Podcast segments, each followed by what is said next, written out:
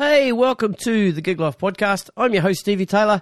My guest today is Sydney based drummer Jack Robert. Jack is a phenomenal drummer. In 2010, he won the Drumtech Best Up and Coming Drummers Award. Um, and then from then, he's gone on to play, or he still plays with Ricki Lee. Um, he's currently playing with Tkay Maidza, uh, Thundamentals, Stephen Taranto. He's recorded sample packs. He's a real heavy on the festival scene and just a hell of a nice guy. So it was it was great to sit down and have a chat with him.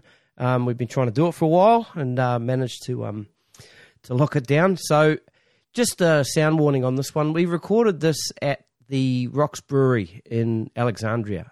I might add that that's right in the middle of a flight path. So every uh, couple of minutes or so, you hear a plane, uh, a plane, you hear a plane sort of fly past, and um, there were dogs inside the pub. Um, we had a bit of an audience, and with a few people actually coming up to us while we were recording towards the end. But um, you know, try not to focus on that stuff. Just listen to what we're here for, and that's to hear Jack's story. So um, check it out, eh? This is episode 141. Jack Robert. Here we go.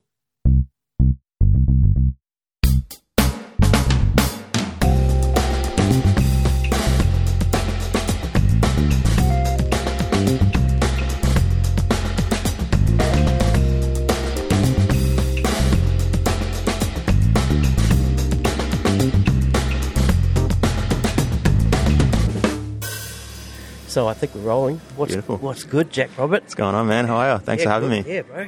What's going on? Uh, man, today I've just been kind of a chill day, um, bit of a prep day. I've been organising uh, a bunch of songs that I have coming up that I'm going to be recording. Um, hopefully, Your, your own Um, your own stuff? not my own stuff. No, no, a bunch of different projects for some friends. Like I'm doing one for like a movie soundtrack, um, and then another stuff, like a couple others for um, a guy's solo record. Um, so yeah, kind of putting those together at the moment, just like getting them, just like literally take like downloading and putting them in folders and organizing, and before I start really going through and learning the stuff. Yep. Um, but that yeah, I'll get to that stuff in the next uh, couple of months, hopefully. Um, and then yeah, apart from that, like just chilling. It's a bit of a day off, so it's Yeah. been been pretty crazy the last few months. Yeah. Um, and yeah, I worked like right up until I didn't work New Year's Eve, which was actually nice. do, Um, do you usually work New Year's Eve? Yeah, I think that's like the last few years anyway. That's how it's kind of worked out. Last year was particularly hectic. I did like I was doing a festival run, and then I remember getting back into town on like New Year's Eve. Like I think I flew back from Perth or something like that. From like I did Wildlands last year, and then got back to Sydney on New Year's Eve in the morning from Perth, and then I had like two like local gigs in town that day, um, starting from the afternoon. But it was one of those like take my, my my stuff to like the first gig, go do oh sorry to the second gig, go do the first gig, then Yeah, go to the second gig, Yeah, yeah, and then I gotcha. get home to Yeah. like after midnight, Yeah. obviously, and then um, and then yeah, the next day like on the first I had field day in the domain, so Yep, yep, yep. it was like kind of wearing different hats, jumping back and forth between things. But that was so a bit different this year, but um, I mean I kind of welcome those crazy. Uh, logistical challenges it's fun um, and I like doing that sort of stuff Man, that- I, I don't have the. yeah that That's not me, eh? That's. Yeah, it's Wait, yeah. wait. I mean, you can, as long as you're there, you kind of just you kind of get taken with the current, Yeah. I guess. But Yeah. um, but yeah, you do kind of miss out on a bit of sleep and those sort of things. But it's fine when you're in the middle of it. It's um, I like it. I love it. So Who, who um, did you do the field day gig with? Field day last year was with Tkay Maidza. Yeah. So Yeah. I did. Um, so we kind of started a, a festival run. I started working with her like July-ish, June, July last year. Yep. Um, I got a call from an MD mate of mine, Joel Farland, and um, he kind of sent through like. Uh, kind of happened over time. I think I got a call like a few months before, and then there's a nice plane going. Yeah, on. yeah, yeah. I'll, I'll explain where we are in a minute. sure. Um, classic mascot flight path. But um, yeah, so Joel called me in like kind of early in the year, I think, from memory, and then nothing kind of happened for a while, and then um, was kind of like, you know, you're free for these dates, blah blah blah, and then um, I was like, yeah, man, absolutely, like keen to keen to jump in, and um, and he ended up sending me like a it was like a live recording from her US band, um, which was like pretty like very live, very kind of gospel esque. Um, so yeah, that was like the first thing I got, and like I mean, jumped into rehearsals and You, you sorry, Um, gospel esque as, as from a drumming point of view. from a kind of like yeah, choppy. drumming and kind of like arrangement point of view. Yeah, okay. more planes. Yeah. Um, um, so yeah, I think because she hadn't because she's obviously from she's from Adelaide originally, um, and then had been living in the states, and I think it had been a minute since she'd done any Australian show, so she kind of like re since being in, the, in America, she'd kind of changed how her show sounded and the approach to it, and I think when they came back, like they wanted to kind of keep that sort of approach, and um, so yeah, so we basically got sent this recording of, of her American band, and um, and it was kind of right up my alley. Like I've you know I spent a lot of time checking out that sort of uh, that sort of music and that sort of approach to kind of modern pop, hip hop, R and B sort of shows. Um, so I was pretty stoked to, to get that call, and then um, and yeah, we jumped into rehearsals, kind of just off of that desk recording, and um, and kind of finessed and massaged everything from there. Um, and then that, yeah. So the first thing we did was um, Vivid. We did the Opera House, Yep. um, which was amazing. I'd never played the Opera House before, um, so that was a really cool experience. So that was that was your first. That was the first show with There's a video of that, isn't there? There is, yeah. Is that They with the- actually, looks like floral. yeah, yeah. She had like all these And flowers that- on stage. and- Gerald Ger- yeah, Gerald's playing bass. Gerald? Yep. Yeah, yeah. Yep. Um, yeah, I, I watched. I watched that. Oh, you saw the Yeah, gig? That's yeah, amazing. yeah. Um, yeah, they did it. They, I'm pretty sure it was broadcast live, like online. I think um, maybe on the Opera House's YouTube channel and then their website or something like that. So, um, so yeah. So I guess kind of a bit of a hectic first first run with her, Mm. but we'd had like a week of rehearsals leading up to it. Um, and it was funny actually. I hadn't seen Gerol for. I'd, and I'd, I'd bumped into him like here and there over the years, but like when I moved to Sydney in like 2014, he was. We started doing like the Tim, some stuff with Timomatic together. Um, so we did, and like our first gig together was in Hawaii with Tim. So we had like this really cool kind of experience, and I loved playing with him, loved hanging with him. Like he's such a monster bass player. Yep. Um, one of my favorites for sure. And then yeah, it kind of didn't really when the Tim thing kind of chilled out a little bit. We didn't really we didn't work together again um, until until 2022. Um, and then yeah, so we went from like Hawaii to then like the Opera House. So it's like we have this thing now where the only gigs we do together are like really cool situation. situation. So um, so we got to try and keep that going. But um, but uh, yeah, man. So I was really stoked to hear that he was going to be on on that, and it's been awesome, kind of hanging with him and learning from him. And Yeah. because it's like a kind of simple setup. It's just the three of us on stage, me, Jerome, and T, and um, and Jerome. It's kind of an interesting stage setup, like Jerome and I, right on the flats. Um, and I like face each other on stage. Yeah. Um, so and then like we're kind of facing inwards, and then T is facing outwards. So. Um, so it's kind of a slightly different dynamic to usual as well, and like often you're doing like the triangle, kind of everyone's facing forward. Yeah. Um, but this is like a different thing. So there's a lot of like look exchanging and kind of you know in little things that we'll do on the gig, which makes it you know makes it really fun. So Um, how so how did that how did that um setup come about? as in the visual side of Yeah, it? yeah. Yeah. I'm actually not too sure. I think I asked T once, and she's just like, I think it I was. say that was her idea. I think it's coming from her. Yeah, I think it was just a point of difference from other shows. So we're kind of the two, like we're both up on rises. Um, Yeah. So it's kind of like a slightly unique um, uh, visual, I guess, for for a three piece stage. So, um, but the but getting back to the opera house thing, that yeah, you're right. That was she had like a whole heap of flowers on stage, Yeah. um, which was a reference to some of the music. Um, and then we kind of which which sounds like oh, there's a fla- there was flowers, but it was like there was a lot of setup time for the flowers, and I think they had a lot of people involved, kind of curating and making it look how it did, and it turned out really really well.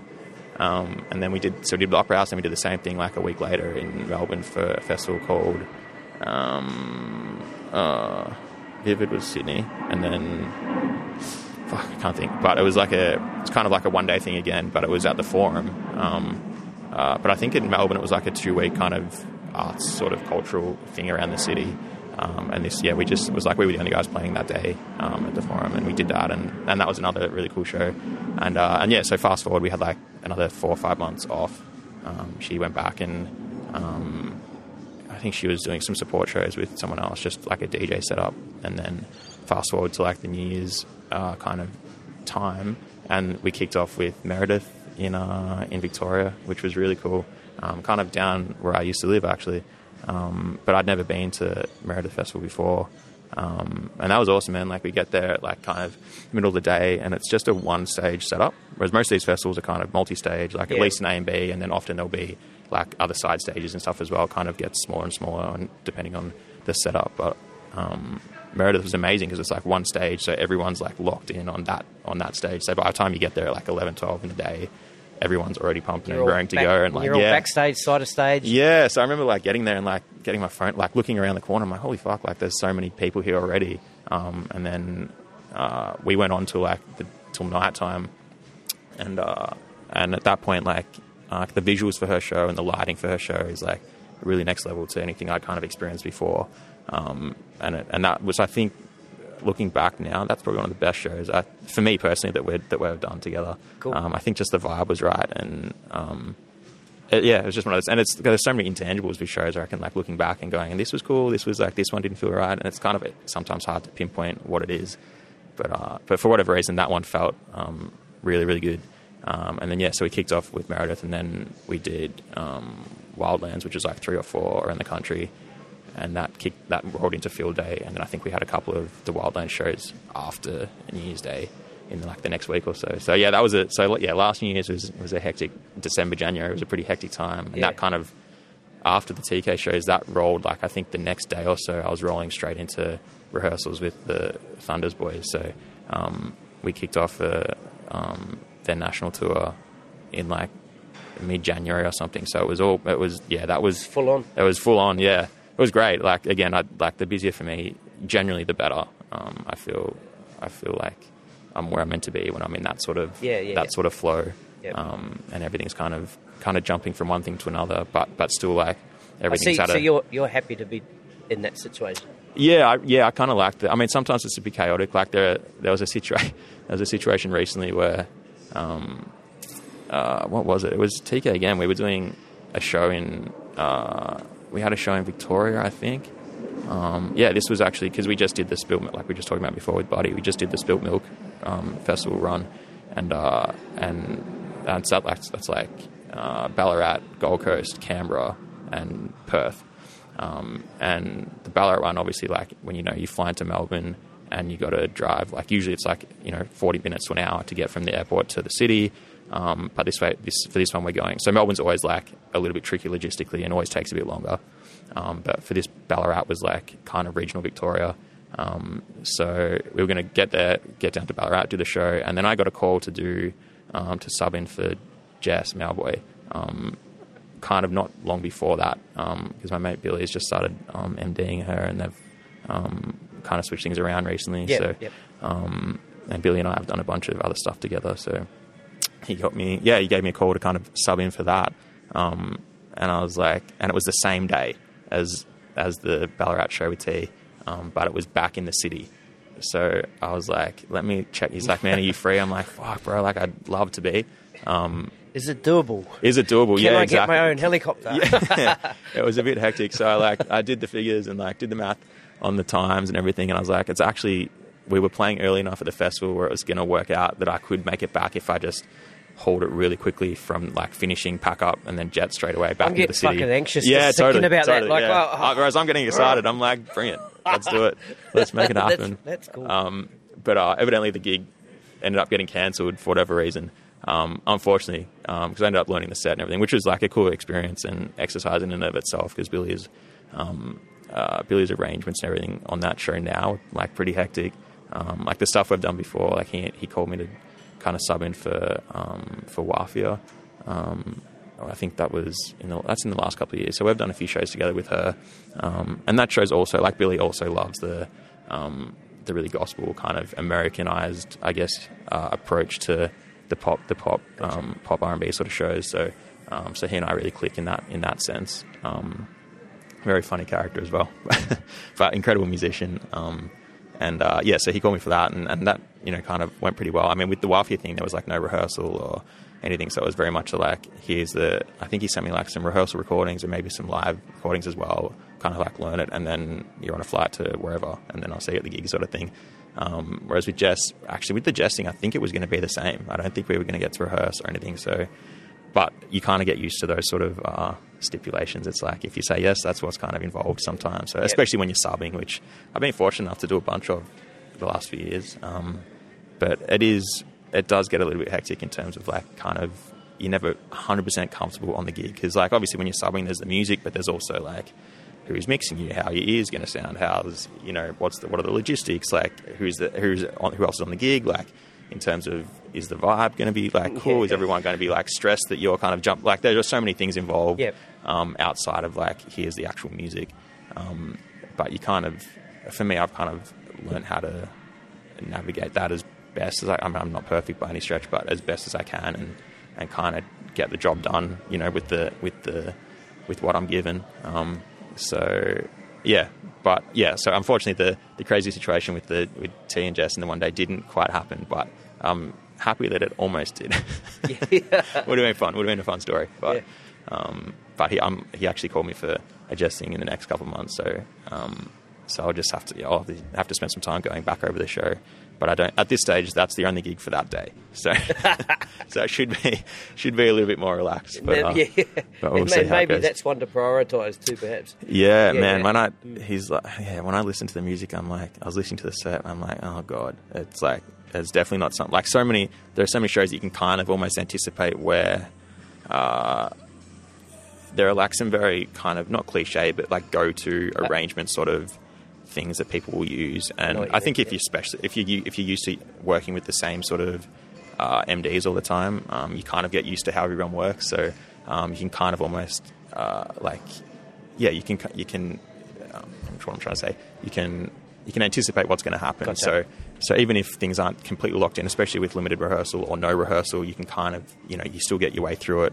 And with slates and cues and everything these days, that obviously helps to some extent. But um, but yeah, listening to the Jess the Jess set that Billy sent through, it was like I mean I can kind of I know what it's gonna where it's gonna go like stylistically, but and I'm familiar with a bunch of the music. Um, but uh, but yeah, the, what he's kind of done with the show is, is pretty incredible, and, and definitely for me, like on par with anything that's like on the world stage. You know, like he's yeah, he's really done a lot of work on it. Um, having said that, like the show before was also incredible um, with Daryl and, and Paul and all the boys. You know, Yep. Buddy and Kevin and you know everyone who's been on it. Yep. Um, but uh, but yeah, that's obviously you know It's a, progre- um, it's a progression, man. yeah, Right? totally. And it's like, and it's a, just a different flavor. Like, Yep, none, not better or worse, but um, she's obviously great at hiring really, really talented, talented people to, to help her with her shows. And Yep. um, and yeah, it was it was really nice to get the call. So hopefully, hopefully the gig kind of comes through.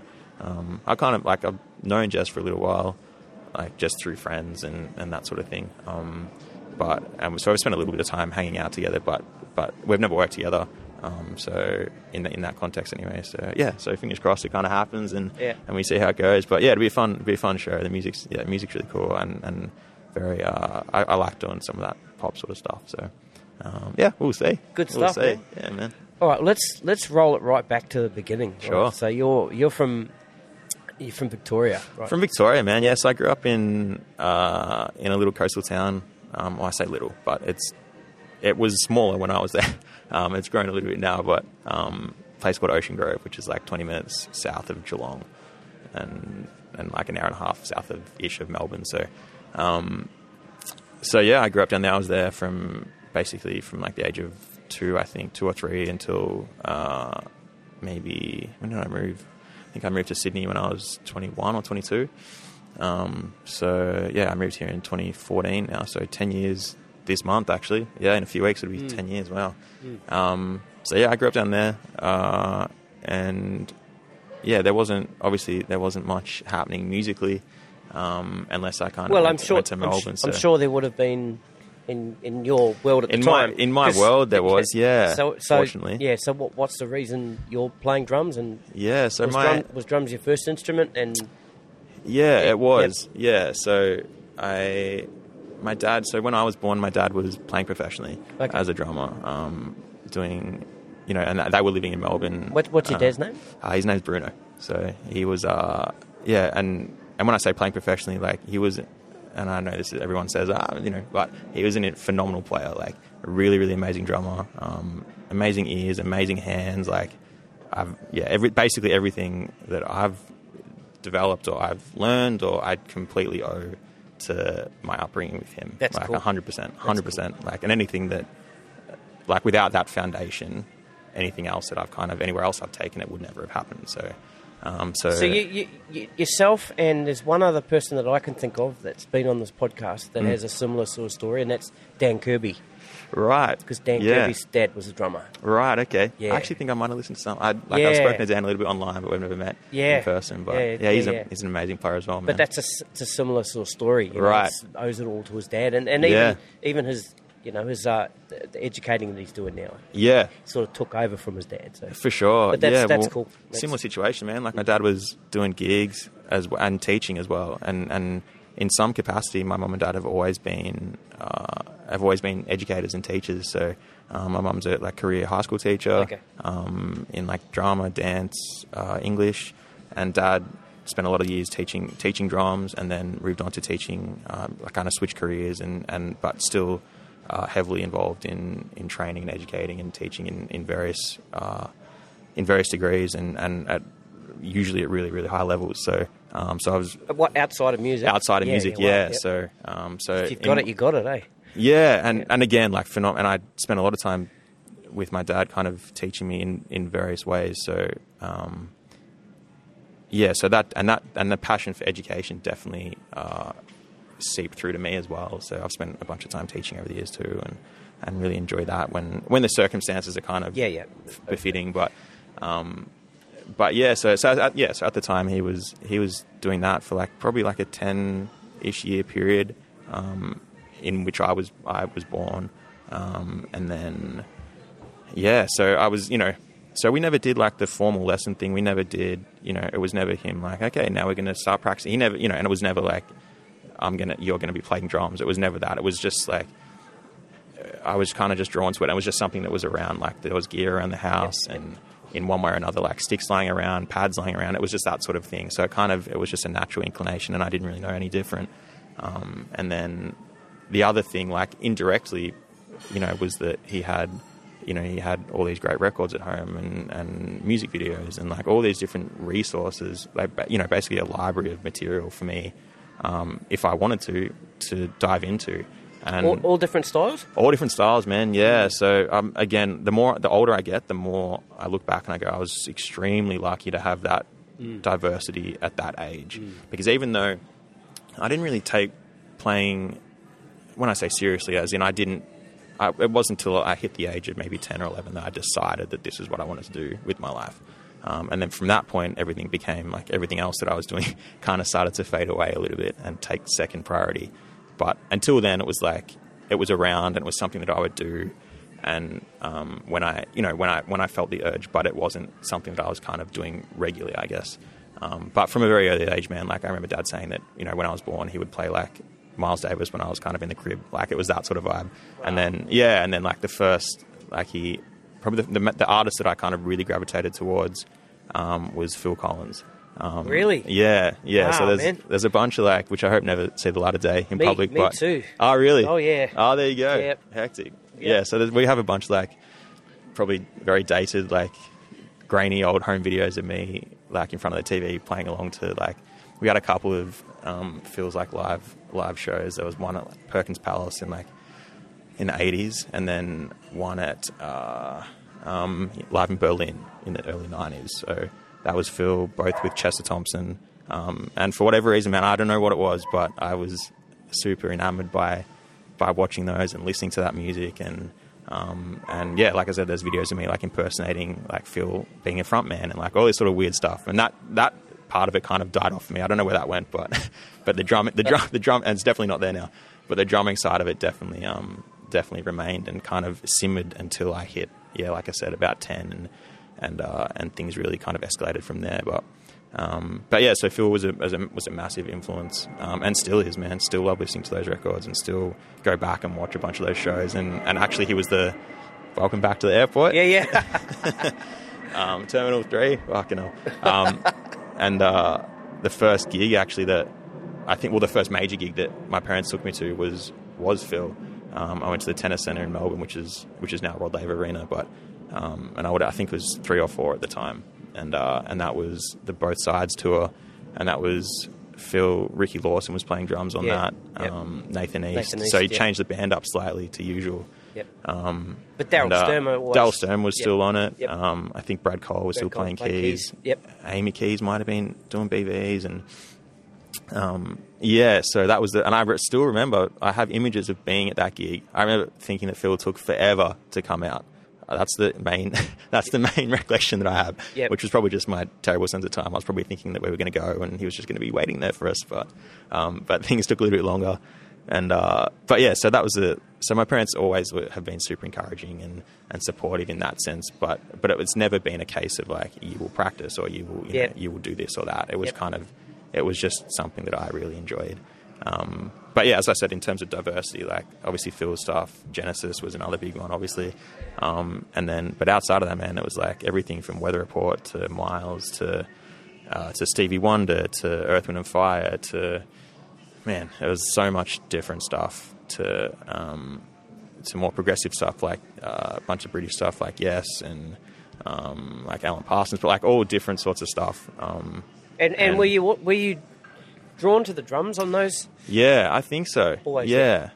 And the other thing that we, I'm definitely forgetting a heap of music. Police, like Toto, all those sorts of bands, like um, from a from a yeah, mostly like 70s, 80s, I guess stuff. Sting was another massive one. Uh, but again, I, some of those things didn't really hit until I was a bit older and Yep. a bit more Yep. mature. But for whatever reason, Phil was like the guy when I was when I was really really young. Yep. Um, and the other thing that Dad had, which was also just a you know a massive uh, you know, just luck of the draw and advan you know, blessing that I had access to it was he had a bunch of like instructional videos as well. I'm talking like VHS, Yeah, yeah. DCI music video sort of vibes. Yeah, man. Yeah, man. The Yep. precur- precursor to Hudson, like Yeah.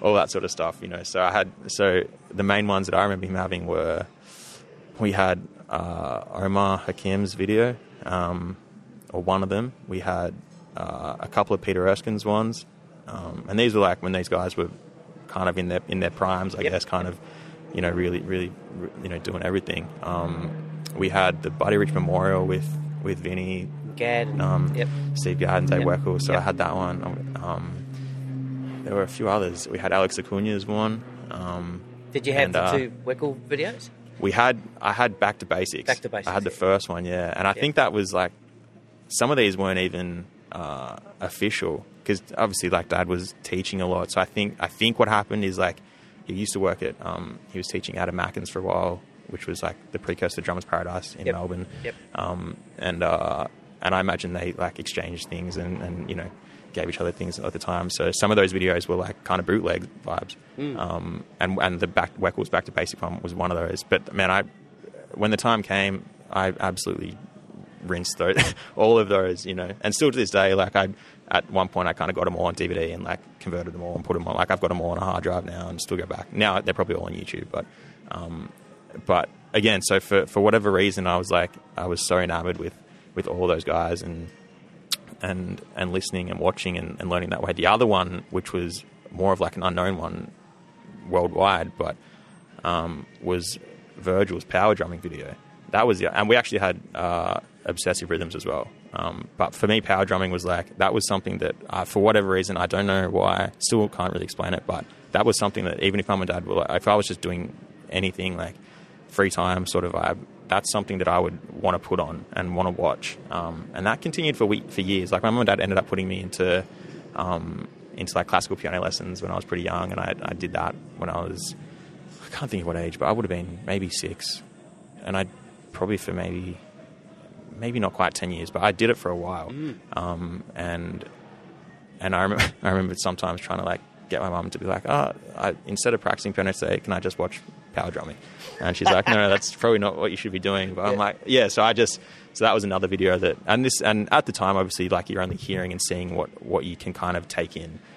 Me not really being aware of the fact that this was um, like legendary material and uh, and and stuff still to this day like I said that I, I can go back to and, and, and still learn from and still there's just seemingly like endless depth of, of information from that sort of caliber of, of, of player and musician and, and person. So um, so yeah so like I said I was exposed to all of this stuff quite early um, and uh, and then when the time came to uh, to that I'd really decided I wanted to do it seriously, I um I just yeah I dove in head first and, and started yeah just going going ham and, and, and practicing all the time and like I said I was up until that point, I was also playing like a lot of sport and was really into that. And What What were your sports? um, man, well, the main outside, well, outside of music, my my family was also really heavily involved in martial arts and Yep.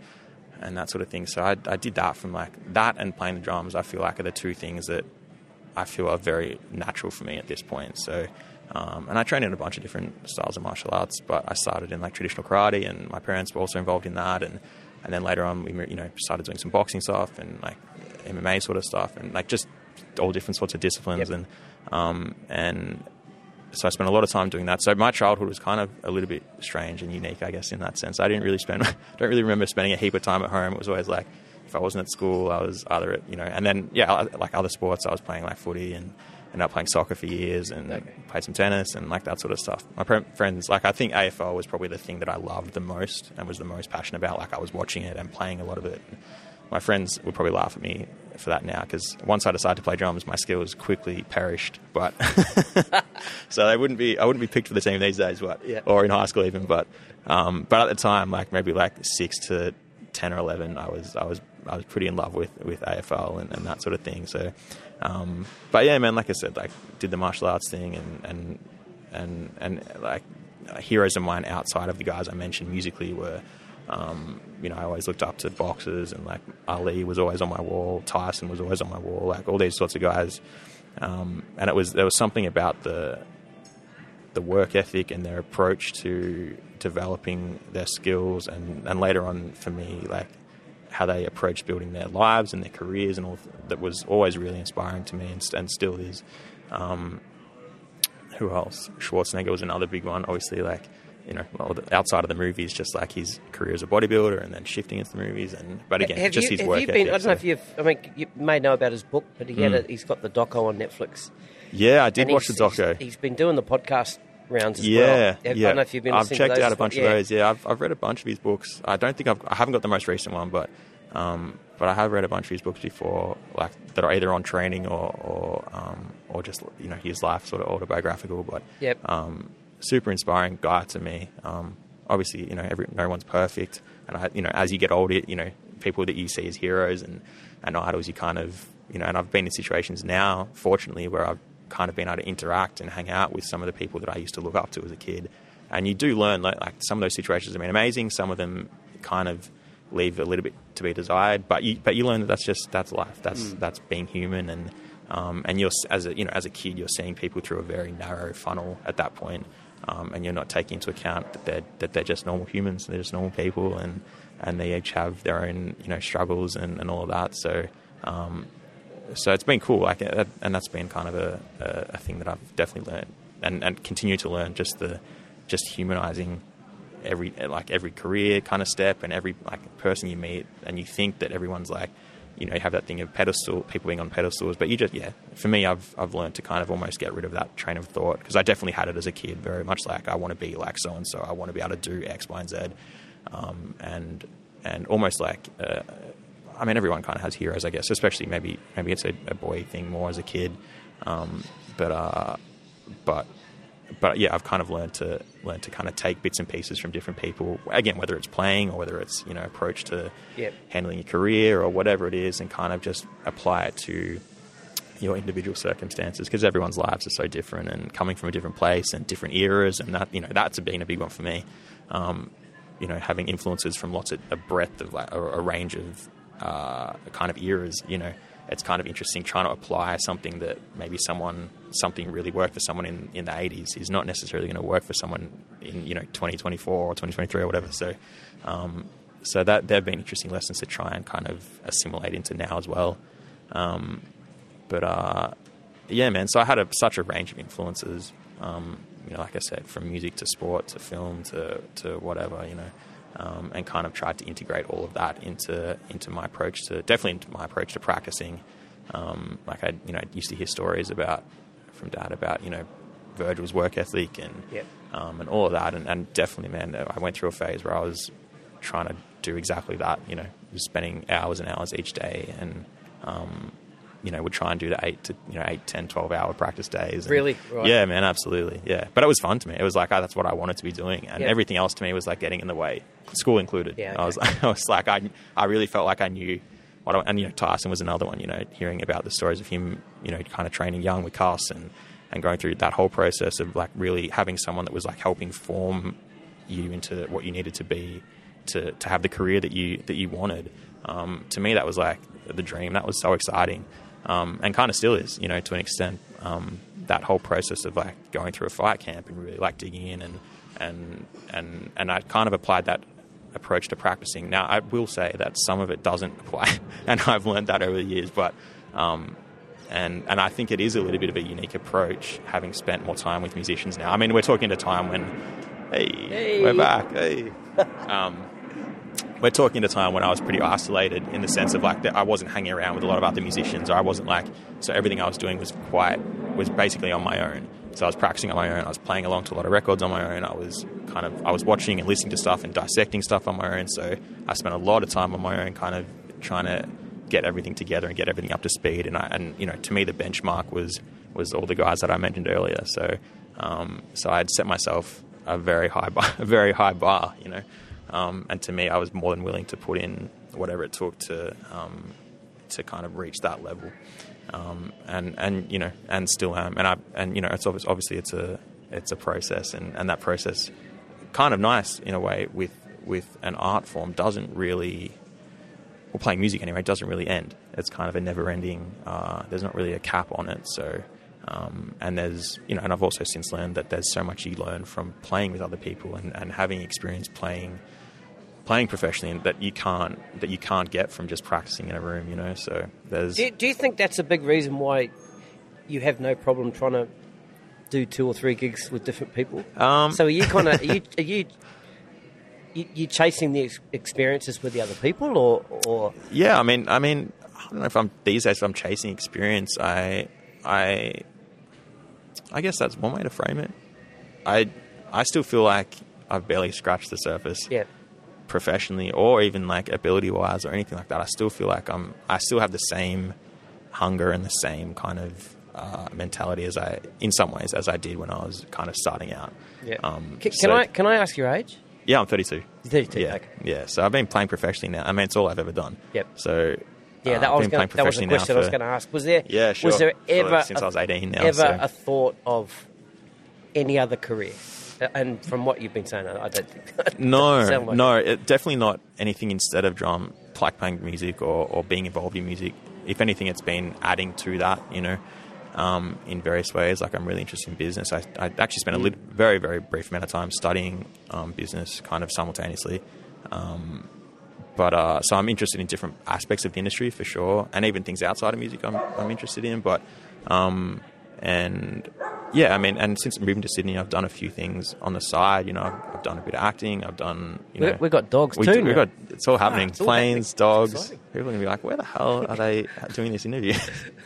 um, so yeah, man. So I've done a bunch of stuff like hand in hand with playing drums, but the, but playing the drums and, and doing the music thing has been has been the main thing for yeah, basically the main thing since I've you know turned pro, if you will, um, at, at 18. So yeah, um, and if I had it my way, I would have I would have started doing that earlier, but uh, but I had to finish school and, and do all of that. So um, so yeah, it started when it started. So Right. Yeah. So how far through school did you get? uh, I finished school. You finished school? Yeah, I finished school. Um, did year twelve, and and uh, at this time I was still living, uh, still living in in Ocean Grove. Um, but yeah, like through musically through school, I, I kind of, uh, like I said, I kind of made the decision to, to to take the music thing seriously when I was around ten or eleven, and started practicing really seriously at that point. Um, and then I also started playing in a bunch of like with a bunch of local mates um, who were into uh, kind of different music than I was checking out at the time. Like at that point, I'd kind of been really deep into um, into the music that was around the house. And like I said, there was such a range, so it never felt like I was so I was in need of something or so like at a loss for what to listen to or what to kind of learn. Um, there was always something to gravitate towards, but um, but yeah, kind of around that same age, um, a bunch of other friends started playing instruments, and, and you know, and we started. It would have been like, uh, actually, probably like yeah, man, maybe like 02, 03 sort of time. Um, and there are a bunch of like pivotal records for me at that time that that kind of started sending me on a slightly different path musically, um, or or a wider path, should I say? Um, thanks to the guys I was hanging out with at school and, and all that, and that we're also playing. So that was like when the Volume Three Slipknot record came out. I started getting into that pretty heavily. Um, what else? It was Get Rich or Die Trying came out. Um, so that kind of started me on the on the hip hop thing, which has served me pretty well. Yeah. um, in the last few years. Um, yeah, they were massive records at the time. Uh, and then Dangerously in Love, Beyonce's first record came out as well, which is another big one. Um, and then there's definitely a, there's absolutely a bunch that I'm forgetting about because there may have been some Parkway Drive stuff as well. Because I started, yeah, I started getting into like a bunch of really heavy stuff, and that's kind of the music that my mates and I were playing. They come around to the house. I had like gear set up downstairs, and we'd yeah, we'd play like Slipknot stuff. We'd play like System of a Down, like all the kind of the almost like cliche, like here's your introduction to metal sort of stuff. Right. Um, but we'd so we'd kind of start doing that. Um, but it definitely like I've always been the kind of guy that's anytime I'm into something, I'll like I want to keep digging and keep digging. So Yep. yeah, and that's actually what I was going to mention earlier. Like even though I was like those drummers that I was really into, it was great being into them. But the the rest, of the, the musicians that that opened me up to was also huge because if you're playing along to Weather Report Records, you're not only playing along to Omar and Peter Erskine and Alex and all those guys, you're also playing along to Jaco. You're playing along with you know Victor Bailey. You're playing on you know and everything else outside of that. So. Um, you know, so you're always so you're playing with top tier musicians, kind of unknowingly, really. Um, and and I've kind of tried to keep that, trying to try to tried to keep that approach right up, you know, up you know up until this day. Um, always heavy, like heavy researcher, um, and it's all it's all enjoyable stuff to me. It's never like a chore. It's always like it's what I love. It's what I'm into. So if I if I find a new drummer that I'm really you know that I'm digging, I'll you know suss out everything they've been doing, and and and then from there, that'll lead me on all different paths again. So, um, so from one person, it's like you almost create like a family tree of, of different projects and different things to check out and learn from. Um, so to me, that's really exciting. And these days, obviously, with YouTube and things like that, it's like it's endless. Um, and it's still something I set set aside time for to make sure I'm not only staying current, but but also deepening my knowledge of the past as well.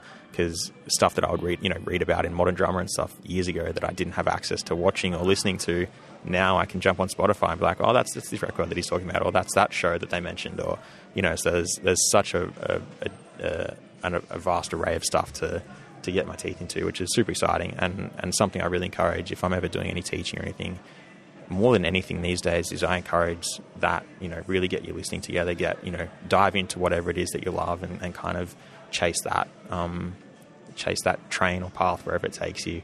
Um, more so than like, I mean, the fundamentals to playing drums are the fundamentals and they've been the fundamentals for forever. Um, and you can watch people in the 50s playing singles and doubles and you go, well, there's, people really haven't done it better, you know, up until up until today, you know, in some, in you know, you know what I mean, in terms of Yep. the basics of like the instrument.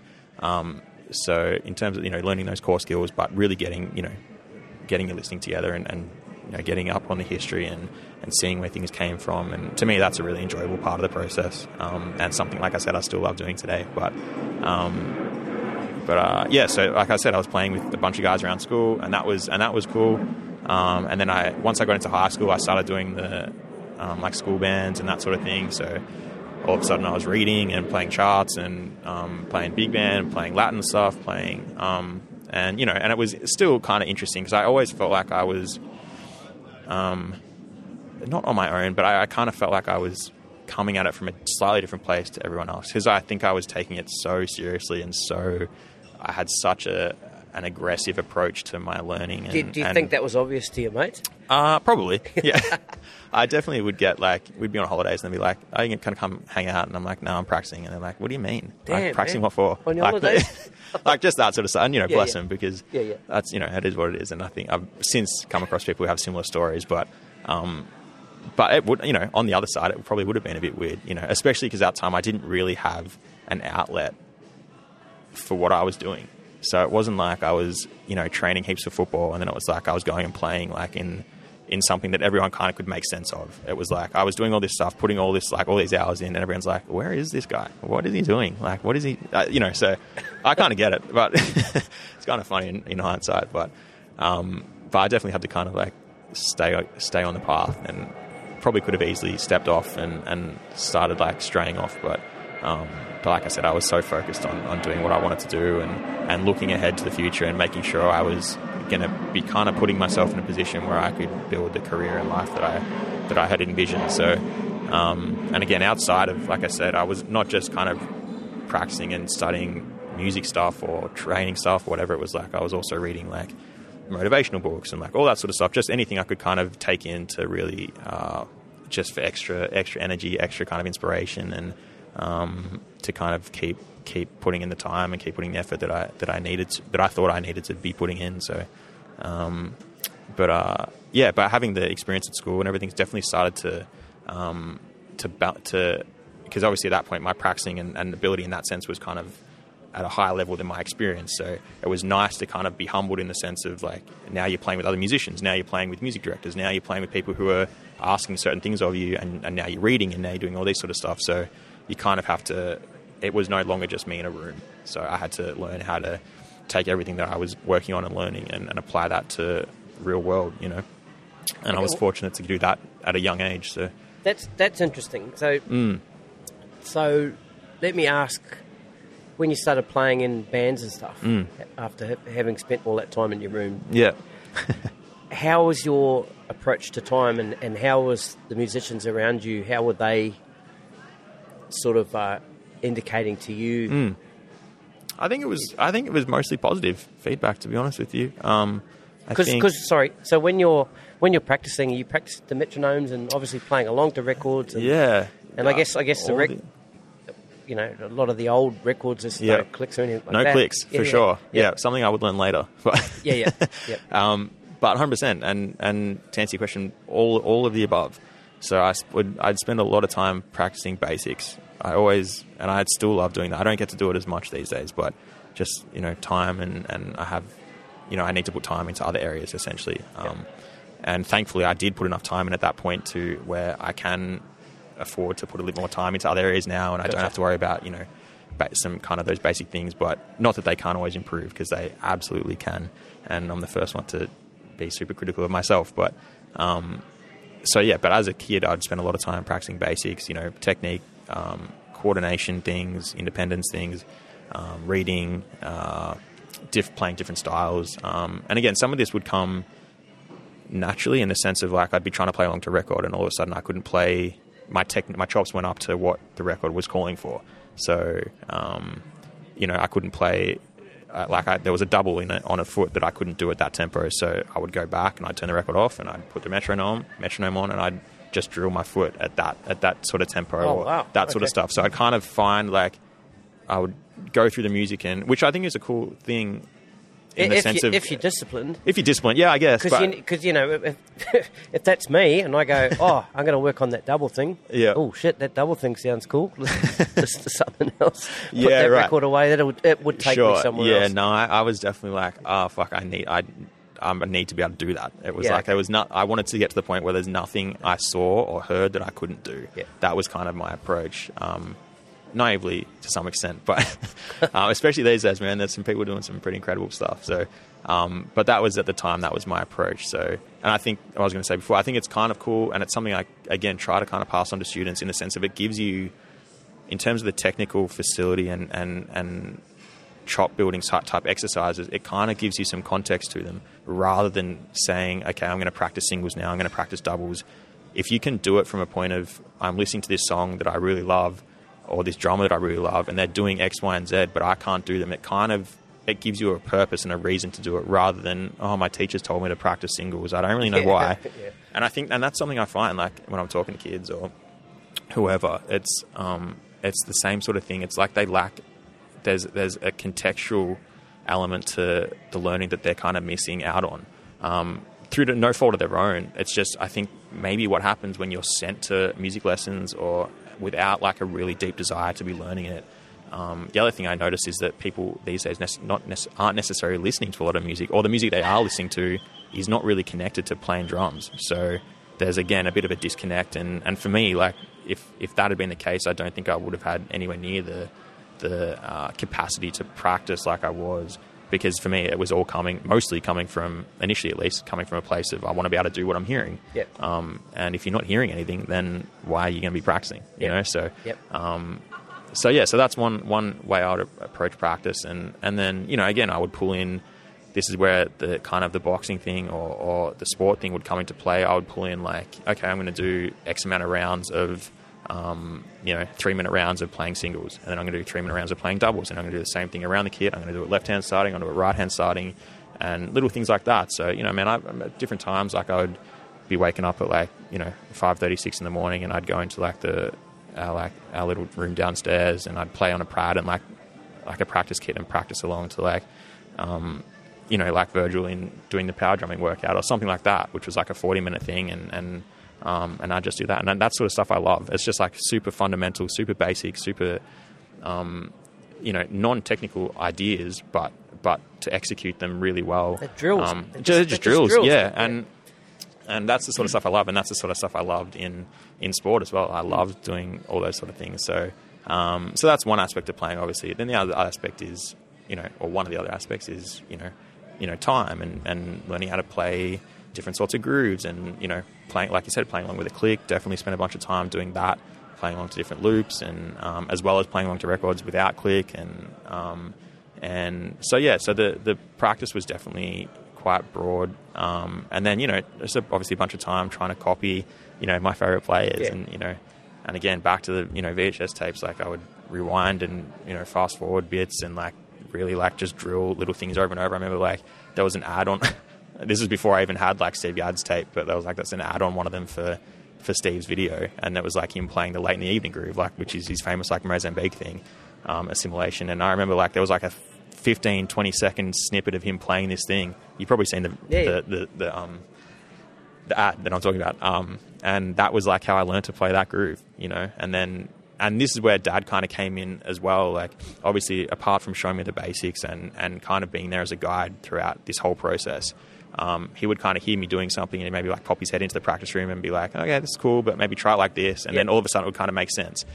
I remember something specifically like there was a time where I was trying to play along to one of the songs on on the first Toto record, and again, I would have been 12, 13 at the time, and there's like this this break in one of the songs where Jeff does this big like 16th note triplet, fill around the toms, and I was like, you know, playing along, and does you know, Dad was watching, and and and time comes to this fill. He probably doesn't even remember this. Definitely wouldn't remember this. Um, and and I just like started blazing and like played like just tried to play super fast around the toms, and he picked me up straight away and he's like, ah, ah, ah, ah, like um, this this is what it is. This is you know, and and just little things like that, and explain you know, and all of a sudden that opens you up to, um, again, to really defining what it is that you're hearing, and kind of leads to the transcription type thing. But I like the transcription. I didn't spend a bunch of time, much time writing things out that I was hearing, but I spent so much time, and still do, spend a lot of time just listening to things. Um, and then later on, once YouTube really kicked in, and like I said, I had the videos, but once YouTube kicked in, then it was like a whole world opened up that I was just like constantly like I'd download stuff, I'd watch it on the school bus, and then I'd come home and I'd try and work it out. And that's where I first started to see kind of the next generation of guys like Aaron Spears and like people like that, you know, and that started opening up to a whole other world of, of playing. So, um, but yes, but I've always been like quite analytical and, and, and, and almost to the point of obsession of like really wanting to figure things out and, and, and make sure what I'm hearing is, um, or what I'm doing is, is, is how I want it to be and, and, and, and how it was, how I was hearing it. So, um, yeah, attention to detail, I guess, is, is all that is. But but yeah, I was doing most of this kind of just kind of just on my own. So there was obviously such a massive drive and passion for playing and, and the instrument at that point. Um, and and you know and still is. But like I said, the practice these days is a little bit different um, and a little bit more. Uh, less kind of overall practice and more focused. a bit more focused and yeah and like I said I have a few more balls to juggle these days so um, but uh, but yeah, like I, you know, that whole process I, I loved and still love, and uh, and yeah, man. I mean, there are so many other people that I'm not even mentioning, but um, that were that have been so influential and and everything in the process. Um, but like I said, like you kind of you take you know one thing and then you kind of family tree it off, and then you find all these other guys, and you know every everyone from the main guys, Dennis, and all the people I mentioned before. Um, you know, all the, and then other records my dad had was like uh, Return to Forever and like so Lenny White and like people like that, and that led to the Chick Corea thing, and that led to Steve Gadd, and that led to Tom Brechtlein and, and all the guys that you know Chick was working with, and um, you know, and uh, yeah, so th- I mean, you know, so many different Billy Cobham, and like I'm going to keep remembering people throughout this podcast, but you don't need Um, to name them all. um, and then even like more obscure people later on were like um, guys that were kind of coming out of Africa as well that Zawinul had been working with was like Paco Séry and like Mokhtar Samba and like cats like that that were kind of doing more the world music thing. Um, but again, like just a different approach to what I was hearing. Um, and then, like I said, when the YouTube thing started kicking in, uh, I don't remember what I feel like the first thing I think I saw was was maybe like remember live when they did Live Eight, um, and obviously I don't remember what year that was, but I, I feel like that was one of the first times I saw like the kind of modern approach to like the modern gospel approach to like pop music and shows like that. Because I remember Keith Harris being on it with the Black Eyed Peas, and there was also I'm pretty, pretty sure Stevie was on the gig as well, or on the on the festival or the show, um, and. Stevie was another one that I really listened to a lot growing up. His live record in Japan, Natural Wonder, was another one that was like on constant repeat in the car um, and Gerry Brown's on that record, and that was amazing. Just in terms of like learning, you know, learning how to play ballads, learning how to play funk grooves, learning how to, you know, learning how to play with horns, like all that sort of stuff. You know, um, again, listening back to those records now, it's like it's there's so much depth to to all of them. You know, and same thing with all those guys I mentioned before. You know, Picaro or like whoever it is. You know, there's so much weight to their playing.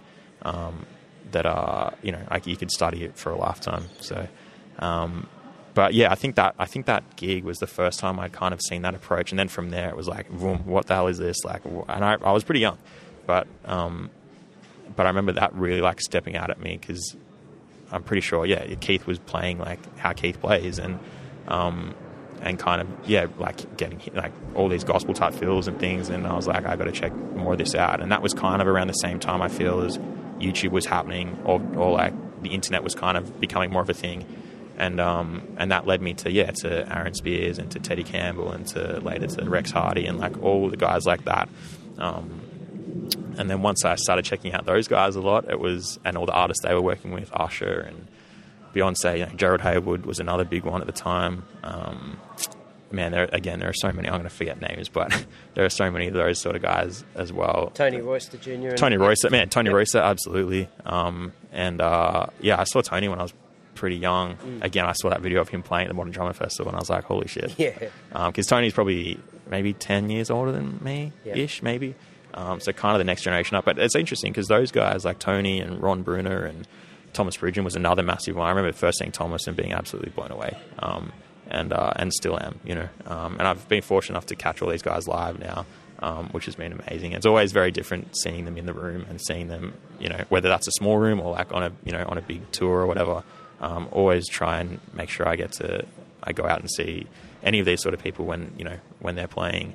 Um, but those, what's interesting about those guys is that I kind of could relate to them because they had a lot of the same influences that I had. You know, they were looking at Dennis, they were looking at Vinnie, they were looking at Weckl and all those guys.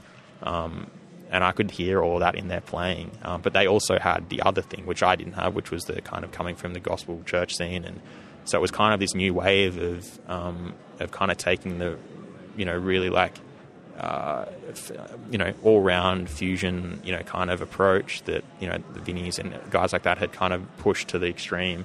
And then it was like adding this new flavor to it. So to me, it was like super exciting and super fresh.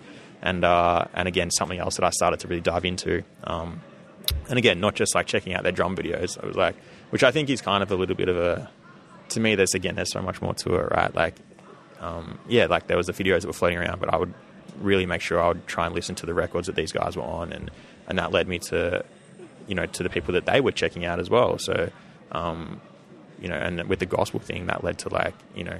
Uh, you know, you hear Rex Hardy talk about Calvin Rodgers, and then you go from Calvin Rodgers playing with like Fred Hammond and Marvin Sapp to to the, even the guys that were doing it before him and, and checking out like the, the Hawkins family and like all those sort of records. So it was like you kind of again go through the history of each kind of genre, um, but not in like I want to know everything sort of way. It's just a it's just what was jumping out at me at the time and it like and was exciting to me. So so at the same time as I had kind of this like heavy like Slipknot sort of sort of thing happening, I was also starting to get into um, that sort of modern uh, approach to the pop and and R and B sort of shows, and again would like at the time, I'd go to JB and I'd like I'd buy all those DVDs. I'd buy Beyonce Live. I'd you know I'd sit with Gerald Heyward and I'd buy like Mary J Blige with Rex, or I'd like and make sure I was like across what was happening at the time. And again, obviously these days there's so much more to, to so much more access to stuff, but. Um, and then I would add that into everything I was doing. So I would, you know, not only try and kind of understand the approach to the music that they were playing and how they were going at it, but I would also play along with it. You know, now I was just playing. Now I was playing along with straight concerts, so I was used to like, okay, here I'm. Weirdly, like I'm hearing crowd noise. I'm hearing like, mm.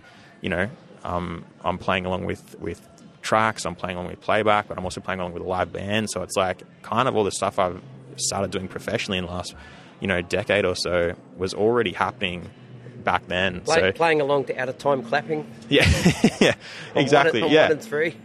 totally, man. All of it, all of it. Yeah. So, um, so yeah. So as you can tell, I'm like I'm a pretty like voracious learner. Yeah, um, yeah. And and kind of always have been, and still something I and I love. And and and like I said, like when I moved to Sydney, um, that like I'd started doing a bunch of work in Melbourne, and uh, like when I graduated high school. Um, and playing a variety of gigs. Like I was playing with a couple of bands that were getting like some Triple J kind of play and stuff like that, kind of like indie rock stuff, which was cool. Um, but around the same time, I'd started working with Ricki Lee as well, and she was based in Sydney. Hang on, hang um, on a bit. So let's step back a little bit. Mm-hmm. So I heard that you won a you won uh, a yeah. up and coming drumming. I did. Yeah, so, I did. Because the Ricki Lee thing came that after came that, after that. Yeah. yeah so, so talk, where, where, what was that out of? So the competition, yeah, yeah. So the competition was a thing that I'm not sure if they still do it, but it was through Drum Tech. So Frank Corniola, yeah, yeah. Um, who's obviously the head of Drum Tech um, out of Melbourne, uh, had this competition uh, called Australia's Best Up and Coming, and they had like a bunch of categories. Like there was the like called I think it was the open category and then there was like a couple of age categories below that. And I'd never like I'd dad at that point had taken me to a couple of because it was connected to the Ultimate Drummers Weekend yep. at that point. So um, at that point dad had taken me to a few of the festivals um, which were like a two three day thing in Melbourne. Um, and that's where I got to first see some of like my heroes at the time right? So I got to see Weckl for the first time and I got to see a bunch of guys that were coming out for these things. And then um, so I went to those for a few years and then once I graduated I, but I'd never done any of the competitions, and I didn't really. Uh, it wasn't really on my radar at the time, um, and and and I like I said, I wasn't really part of. I was very much an outsider to, to all of this stuff, you know, because I was living far away from what felt like everything at the time. Yep, yep. Um, but once I graduated, it was kind of like the year straight out of school. I was practicing a lot. Um, I was kind of trying to figure out how to, I was doing some teaching. I was trying to figure out how to kind of make everything work. Take you know take everything from where I was to to the level that I wanted it to be. And at that point, like uh, like I said, I was playing some shows and doing you know some original sort of uh, bands and stuff like that. Um, but also had you know I'd spent all this time kind of checking out all the kind of uh, the guys that were doing the big pop tours and all that sort of stuff. So that was also something that I definitely wanted to experience. Um, but wasn't really sure how to make it happen because it's a bit of a um, it's a bit of a kind of ghost industry in a sense, you know, and part of the part of the music business. Um, which is kind of spoken about, but also not really. You kind of even and even though people are up there with the artist, it's like it's a it's yeah, it's just a bit of an enigma sort of side of the the game. So um, like I said, I wasn't really sure how to make it happen, but I was super hungry, um, and uh, and so at, at that point, I I hadn't really started like hitting people up yet, but I but the competition thing kind of came up, and I was pretty late to the game really. Like I think it was maybe like four or five weeks out from the like from submitting whatever I had to, I had to submit, that I really decided that I was going to give it a crack, and and I did, man. Like I, I think I had to play like a, um, and there was an On the Virg tune that I played, um, so that was like, which to me that was like right up my alley. Like that, the, that On the Virg record. That's the whole story, but that On the Virg record was super important and special to me, and still is. Um, a dear family friend of ours, Phil Turcio, is actually the keyboard player, player on that record. Um, and funny story, he gave my dad started at one point doing some um, so, like function gigs with Phil and a bunch of those those guys, and uh, and the way Dad tells it is Phil kind of gave he was like, oh man, check like check this CD out, sort of thing, and gave Dad and and and Dad's cousin actually he was playing with as well this kind of this disc, and like they were driving home from the gig like super tired, super late night, and they put this record on, and they're like, holy shit, like, and it's like obviously like for everyone who's heard that record, it's Virgil playing drums and like it's Virgil's band basically, but Um, but super that, like that progressive. quite hard to find, isn't it? Yeah, yeah, Yeah. I don't think it's any like on any streaming services or anything No. like that. But it's a little bit yeah under the radar these days. Yeah. But um, but for me that was like that was a massive record for me in terms of progressive music. Like I'd been a fan of Virgil obviously uh, massively up until that point, and had spent so much time.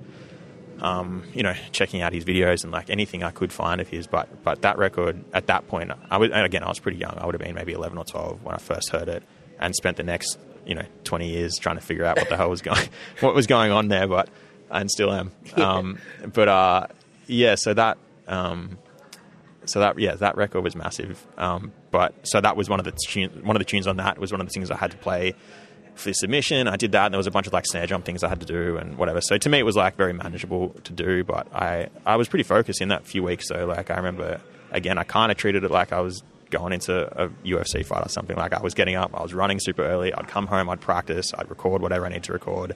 And then, yeah, a few weeks later, I sent it all off, and then ended up. I don't know how long it took, but ended up getting a call from from Frank, um, you know, a little while later, and kind of almost being like, "Who, like, who are you?" Who the like, where- guy? which was which was really sweet That's and cool, kind of yeah. funny. Yeah. Um, but you know, and he's and you know, since then he's been you know, I haven't seen him. I've spoken to him for a long time actually, but you know, he was super supportive. Once we ended up meeting and, and all that, he's you know, he was really encouraging and, and supportive of me. And um, and anyway, so I ended up you know going through that process and ended up kind of winning the thing. And um, so, so does it does it go from the submission? So they to, kind of, I think, I think whoever like, however many people submit, and Yeah. then they, which is just like a, a DVD recording at Yeah, the yeah. time, and then, and then they check those out, and then they kind of go through those. And I think they choose three or four people, and then, and then you guys go in um, at the Ultimate Drummers Weekend, I Yeah, think, and right. then do like, like a kind of a like a live thing, um, a performance or whatever. I think that's what happened. trying to, yeah. I actually don't remember exactly, but I'm pretty sure that's what that was How, the how process. wouldn't you remember that? It fucking feels- playing at the Ultimate man, it feels weekend, like man. it feels like so long ago. Yeah. But I think I think that was the process, and then Yeah. and then I'm pretty sure they choose on the day Yeah. who the winner was, and um and and yeah, I was fortunate enough to win, and it's actually funny because a bunch of my another mate of mine, Brendan Tan, was also in the competition, but I think he was in a different age category that day. But but Brendan's like become a really good mate, and he's. Um, and he's now playing with Tones and I, and he just did the New Year's Eve uh, Yeah. thing for ABC Yep. the other night, which was awesome. And um, so he's another phenomenal drummer. But there was like a bunch of us at the time that didn't really know each other, but in recent, in more in later years, have kind of realised we were at this thing kind of together, um, which is funny. But um, so yeah, so I ended up you know being fortunate enough to win that, and then from that came some like endorsement deals and things like that. And uh, so that was my first taste of kind of navigating that side of the industry, and which was a little bit strange at the time because I wasn't touring. So the endorsement thing's kind of a, a, a strange topic as a musician. I feel, especially if you're not at a point where you're kind of needing tour support, because that's kind of the main thing. Obviously, you know, like it's cool to get discounted gear and and and, and Yeah. whatnot, but But you need the money to buy- But but you need to the money to the buy, but also, gear in the first but place. yeah, but the main thing I think is really the tour support, meaning that whenever you're in a different city, you have access to, you know, they'll they'll send you a kit or or you know for reduced cost depending on the deal with the distributor and the and Yep. the particular backline company at the time. But um, in in Australia anyway, that's kind of how how it all rolls. But um, so it took me a little bit a little bit of time to kind of get my head around that, and it wasn't until really a few years later when I was more, when I was actually touring that I kind of started to put the pieces together properly. So, um, but having said all that, it was obviously a great honor and really cool to you know kind of start to be involved with some of these companies and, and people at the time um, or distributors of these companies. You know, so um, and then the following year, kind of as a as a as part of the prize, if you will, um, you get to kind of open the, the festival the next year. So um, so I did that, and that was that was again a cool experience. I was pretty young. I was maybe twenty years old at the time. Um, I think in between then, I'd also opened for Virgil on his Australian clinic tour. So I, when Virgil played, he did a clinic in Melbourne. I was like the opening act, um, which was which was a great, you know, a, a pretty like full circle moment for me at the time. You know, I was remember remember being very nervous, um, and I remember like warming up and uh, you know, kind of just sound checking and all that. And I remember Virgil standing off to the side. Um, and uh, and at the, I- which I I'm, skipped I'm getting nervous. yeah, man, it was, it was pretty there. funny. But he was also standing with, um, I'm pretty sure, if I remember correctly, Graham Morgan might have been there as well. Um, and what I did mention before is that during high school, even though I was living down in, in Ocean Grove, I uh, at one point I ended up getting into the, the College of the Arts High School in Melbourne. Mm-hmm. So I was um, taking the train up and like doing that whole thing for about six months. It didn't really work out for me at the time. I wasn't. It just wasn't kind of the right fit, and it Yep. was like a lot of it, living down. Like it was like a two-hour trip each way each day. So it was it was a massive uh, time investment, and I just and I frankly at the time I just wasn't happy being there. And I didn't feel like I was getting to do what I really wanted to be doing. So it didn't really work out. But one of the main reasons I went initially was because I knew Graham was teaching there. So I knew obviously knew Graham was um, one of Virgil's teachers growing up. So that was kind of a cool thing. And spending, and I only had a handful of lessons with him there to be honest. Like, but it was one of the high, it was probably the highlight of being there. Um, and uh, and kind of he opened my eyes up to. Um, you know, uh, kind of not that I didn't know about them, but like really understanding because I'd obviously been listening to what I'd been listening to, but really understanding odd groupings and polyrhythms and things like that. It was kind of Graham who really turned me onto that. Um, so getting to spend those few lessons with him, you know, however, I, you know, there weren't many, but uh, it was a, it was a handful of them, and and seeing him just on a pad like perform all this stuff like flawlessly was also pretty pretty exciting, you know, pretty cool. So. Um, yeah, so, so yeah. Fast forward to the clinic thing. I'm pretty sure they were both standing there, and I was like, "Oh, this is this is a pretty hectic moment." But, um, but uh, yeah. So that was the experience with, with, with Frank and, and drum tech, and, and like I said, Frank's you know been super supportive, and um, and I think the following year he invited me to their um, it would have been maybe their 20th anniversary. Uh, like they had a bit of a dinner function sort of thing, and and and in Melbourne somewhere. And I remember you know Dave Weckl was there, and Thomas Thomas Lang was there, and and then some other, you know, other Aussie- Aussies were there as well. Like uh, uh, Gordo was there, and like a bunch of people, man. So it was so getting to hang with Gordo for the first time was really cool, and um, and uh, I remember being in a conversation with Dave, Thomas, and Gordo.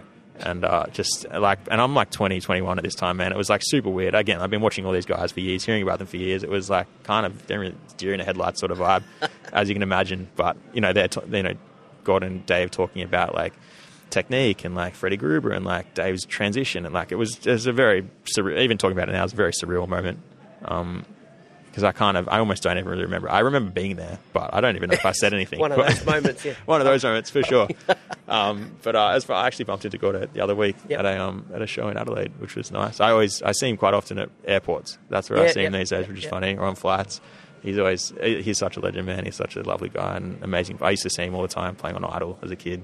Um, I got to play his drums the other day. oh wow, Yeah, that's cool.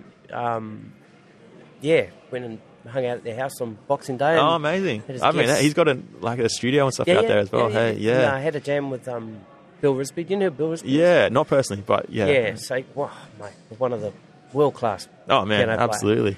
And his young son is a up and coming bass player. Oh, He's wow. phenomenal. Oh, hectic. So Yeah, I remember hearing about Bill through. I think through maybe Paul Mason and like that crew. yeah. So I was they were they were jamming, and J- Jim Peace was playing drums Okay. Because he was there. Yeah. Right. And so I'm standing there watching Bill and Bill's son and Jim, Yeah. and then Jim goes, "Oh," he, he sort of says, "Is there any brushes anywhere?" And I Yeah. and I went, "I'm sure there's some brushes in this in Yeah. the studio somewhere." Yeah. So I went around the side room, and uh, there's like a room there, and um, there's all sorts of stuff in this room, and there's piles of sticks. Mm-hmm. And in one pile there was one brush with the bent bent arm. Yeah, right. And then the other brush was in another pile with the with the bent brushes parts. Yeah. So I squared them all brushes. up. Yeah, I, What's squ- going on? I squared them. They're probably all in his bags. Yeah. But I found these two and I took them to Jim and Yeah. Jim played, which is just magic watching Oh, play. amazing, man. And then he, like he left the room and yeah, I got up there to jam with him. So Oh, fantastic! Awesome. Yeah, man. Yeah, I, uh, yeah, legends. But yeah, Gor- yeah, Gordo's such a such a lovely guy. Yep. Such a massive uh, Toto fan, which I love. We always, every time I see him, we always, that always seems to come up. Um, he turned me on to Lucas's book, which Yep. which I ended up reading, which is which is really cool. Um, but yeah, he, yeah, just hearing Gordo, he's such a funny storyteller, and Sure is. um, yeah, yeah, he's a really good guy. I, we actually haven't since I've been living up here. Like we haven't spent a bunch of time. It's kind of usually catching each other in passing and stuff like that. But um, but yeah, anytime we, we hang out, it's always it's always great fun. And and uh, yeah, he's such a lovely guy. But, Yep. Yeah, man. He just makes time for everybody, man. yeah, yeah, absolutely. He's a special guy. Yeah, for sure. Um, but uh, yeah, I kind of forget what I was saying. What were, we, what were we talking about before?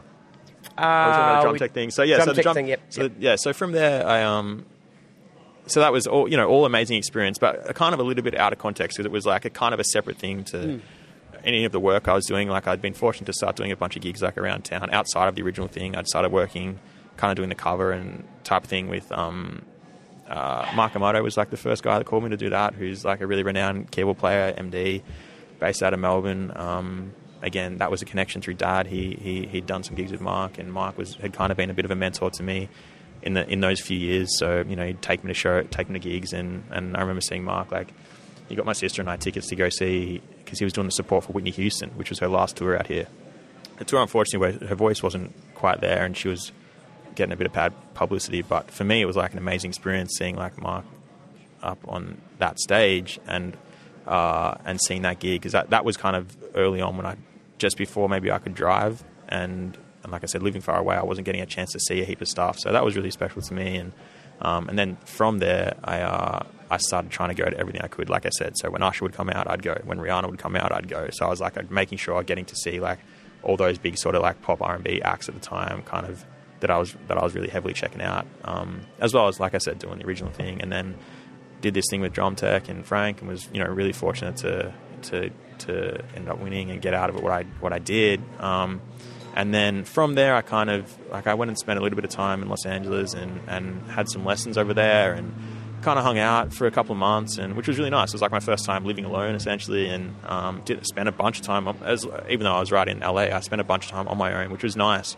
um, to kind of like a bit of a break from like what I felt like was like a ten year run of of kind of pretty hard work and a lot of time and investment and so it was almost like a you know just a bit of a breather um, in a sense, as well as getting to check out a bunch of things in person and and you know go to jams where you know Gordon Campbell was hanging out and like I remember being at one and Mike Mitchell was playing and like I remember seeing Matt Garstka around and like all these guys. It was like okay, it was like there was a it was a bit of a buzz happening and and, and it was cool to be around that, you know. Um, and uh, and I came back from there. Um, kind of with every intention of going back. However, obviously with the US, there's you know getting a visa for the states as just a like freelance guy is, is pretty difficult, next to impossible, really, um, unless someone over there is kind of sponsoring you or you're going over with it with an artist. So, so it was almost like in the meantime, I was like, how am I going to make this happen? So, I started basically putting, um, you know, finding like, you know, going online, finding like management companies and like different things, and just like sending out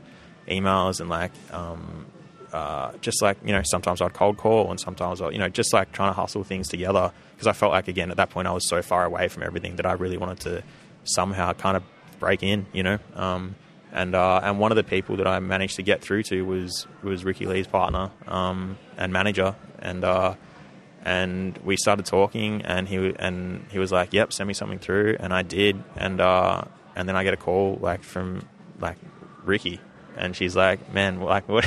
What is this? this is amazing!" Like she was so stoked.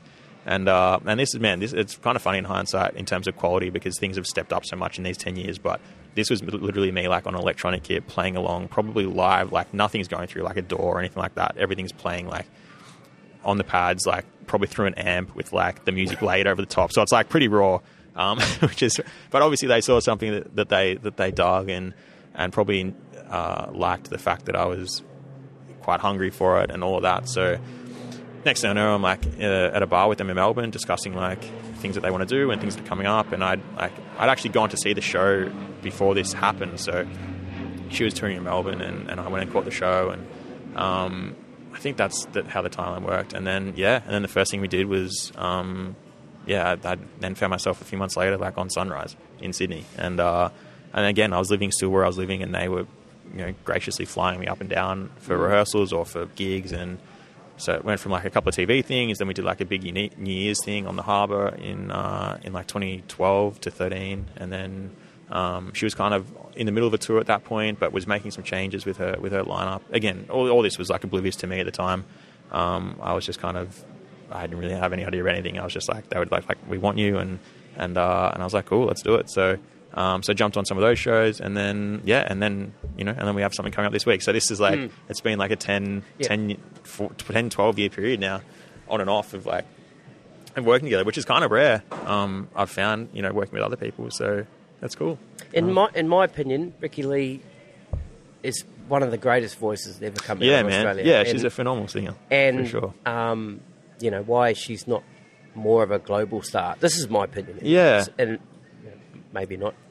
Yeah, I mean, it's, I mean, those sort of metrics are always super interesting, and, and I've learned to, that you can never, you can kind of never pick it. You know, songs that you think are, will be really big aren't big, and then songs that you kind of go, oh, that's interesting, that's big, like everyone loves. It's like, I'd, mm. and I can imagine trying to like build a career in that in that sort of sense as a pop star is is such a there's so many again so many factors, so many variables, but you know, f- to her credit, she's been able to maintain and grow her career from you know pretty humble beginnings, um, and uh, and yeah, and she again, her and her partner Rich have been so supportive of me and so like welcoming and and and uh, everything right from the get go. You know, like when I was first coming up here, I'd stay at their place. You know, they were living in and uh, in Darlinghurst at the time, just off Oxford Street. So I was like, it was a whole new world for me. You know, so.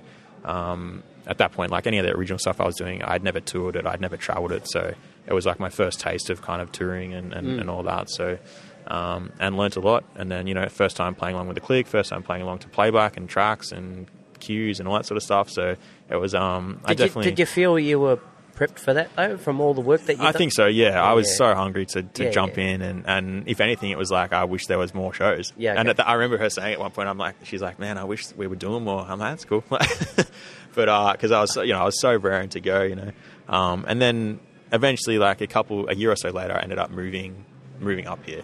Um, knowing that I kind of that that gig was happening, not that it was like enough to be my full time job by any stretch, but um, but I knew it was there, and I knew they were here. Um, and uh, and then slowly from there, I kind of like I drove up here in my car. Didn't even bring a kit because I I at that point I'd switched. I used to like I when I first started with the endorsement thing, I was playing Gretsch, and then that was just part of it, which was amazing. I was just playing that was part of the competition.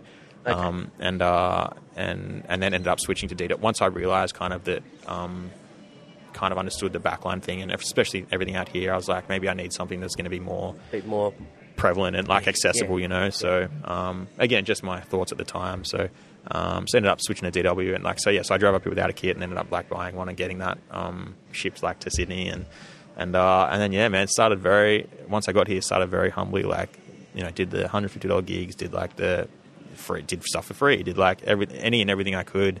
Um, and uh, and a mate of mine, actually Ricki's bass player, was the guy that first took me to the Monday Jam. He was still living here at the time. He lives in Adelaide now, but he um he had a bunch of mates, kind of like uh, that were that were doing the jam. So he took me along to that, and, and that and I and that was kind of my gateway into some of the other stuff around town. That's where I met Paul. That's where I met Noel, and like um, that's where I met Steve Lamonte. Like all that all that crew, I met pretty early on when I moved up here. Um, and uh, and again, that, it was it was nice to just start connecting with other musicians and on a more regular basis, you know. Um, and uh, and then yeah, started you know the network I guess started to kind of grow, and I started getting little calls for things, and you know, can you sub here? Can you jump in here? And um, one of the other really important guys who's become one of my best mates now was that I met was Yanya. You know, um, he really early on, like I met him in King's Cross at like a at a jam. I'm pretty sure actually Kevin was playing drums at that at that gig, um, and uh, so I started to meet that crew, the Martinez boys, like all of that.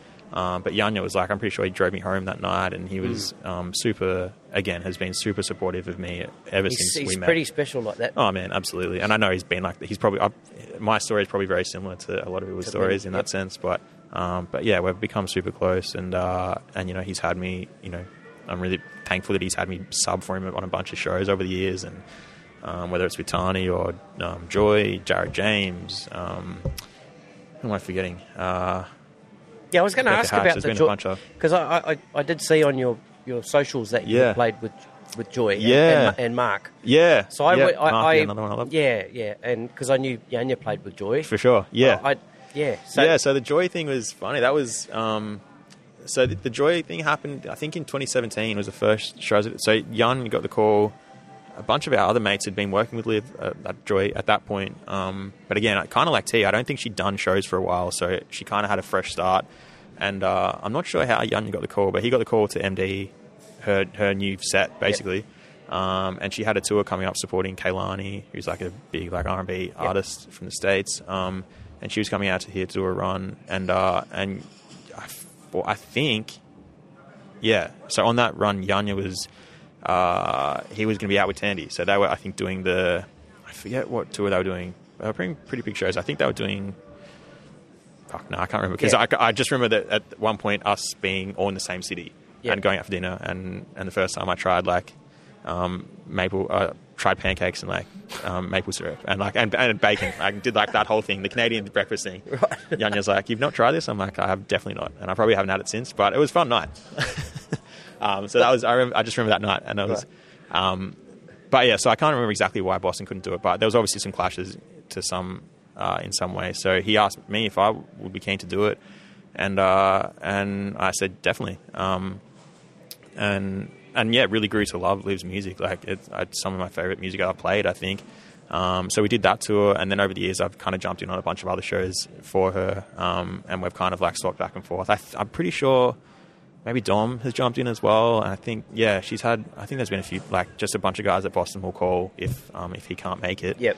Um, and yeah, I'm just you know stoked that I'm on that list. But uh, but even outside of the music stuff, man, like he and I've spent a lot of time hanging out. And if I've been down, he's absolutely been someone who's there for me. Um, and uh, and kind of you know persevered even if I'm like crawling into my kind of I'm a bit of a hermit sometimes, and he's like very much one to pull, pull, pull me you out, of that space. Yeah, so yep, yep. um, so he's definitely been that mate for me, and I, you know, super, super grateful for that. And uh, and you know, and any, you know, anytime he calls for anything or needs anything, I'm always, you know, you know, ho- hoping I can help him out. You know, whether it benefits me or not. You know, it's just one of those things. So. Um, and it's nice having those relationships, man. When it, especially, it's cool when it crosses over with work. But I think it's you know those sort of relationships and friendships are um, f- go far beyond like gigs and shows and Yeah. any of that sort of stuff, you know. So, um, yeah, they're the sort of mates that you kind of hang out with at one in the morning, you know, eating Thai food or getting a juice or something. You know, it's just it's that sort of nice stuff, you know, have stupid jokes with and all that good stuff. So, um, and again, he's someone who's been in there and kind of done it all. So, you know, I've learned a lot. I learned a lot from him, kind of even just being around him and.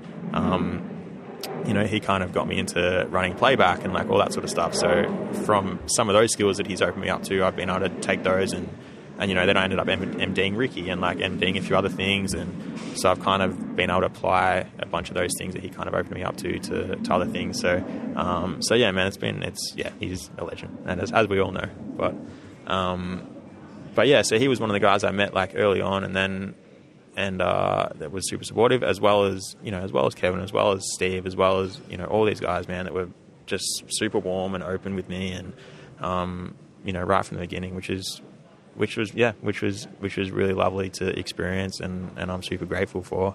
Um, and the other thing, I mean, those guys were all kind of the next step up for me in terms of like professional work, but also like age wise, they're a little bit older than me, so to varying degrees. Um, but uh, but then I started meeting a bunch of guys my own age who were all younger that were also like phenomenal drummers, and you know have also become some of my really really good mates. You know, guys like Tully and and Dom, and you know um, guys like that. You know who had you know who I think are you know amazing players and, and awesome guys and.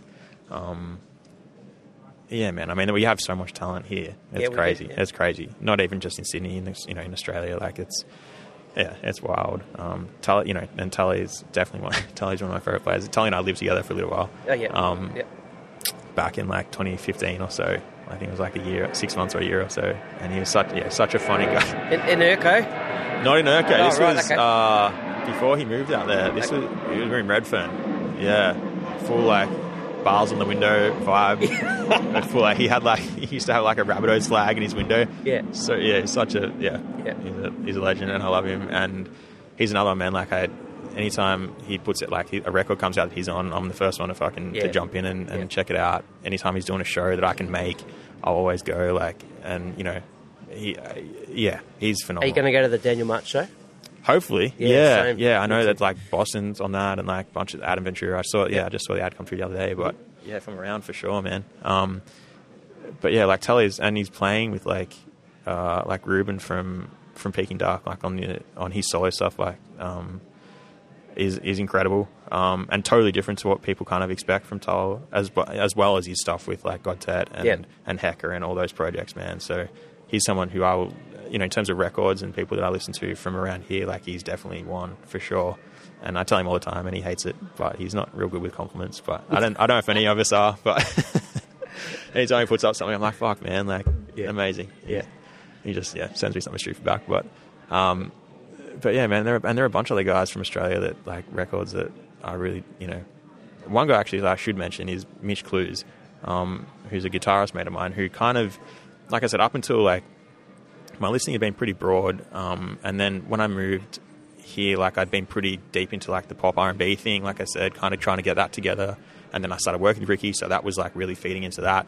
And then when I moved here, I started doing a little bit more of that sort of stuff with some different artists. Um, uh, I started subbing for another mate of mine, Dave Jenkins, um, and and his partner time, Marcus, were kind of running a um, kind of like an MD company. So they were pulling musicians together for work for different um, label artists and things like that. And I started subbing in on some of those shows. Um, and one guy that I met doing one of those shows, I remember being, I remember this very vividly. This is not when I first met Mitch, but um, but Mitch and I started doing. I think we were working with like Samantha Jade and like Taylor Henderson and a few people like that. Um, and uh, and Mitch was like such a phenomenal musician and guitarist and just a guy and has become again become one of my best mates. But he kind of at, at that point, like I said, my listening had been what it had been. But I remember being at Movie World with Mitch and we were doing a show there and uh, sitting backstage or like in some whatever room we were in, and um, and Mitch was kind of like telling me about some stuff he was listening to, or mates of his that were doing some different stuff, and I was like, cool man, like let's have a listen, and uh, and he pulled out two artists. He pulled out which are very much in the same world. He pulled out Plini, and he pulled out the Helix Nebula.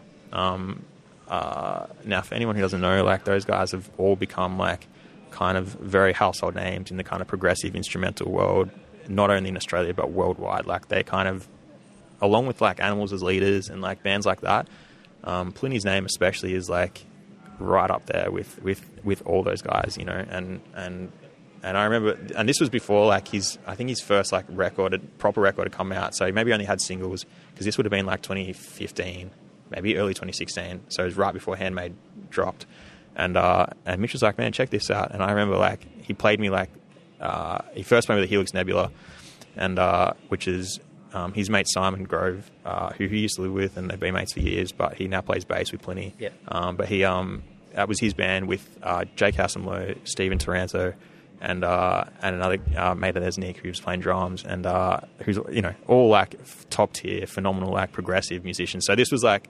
And then he obviously played me some of the Plini stuff as well, and I'm like, man, what the f- like, what is all this stuff? Like, it was like a double take moment of like, this is unreal. Like, I felt like where have I been, sort of thing.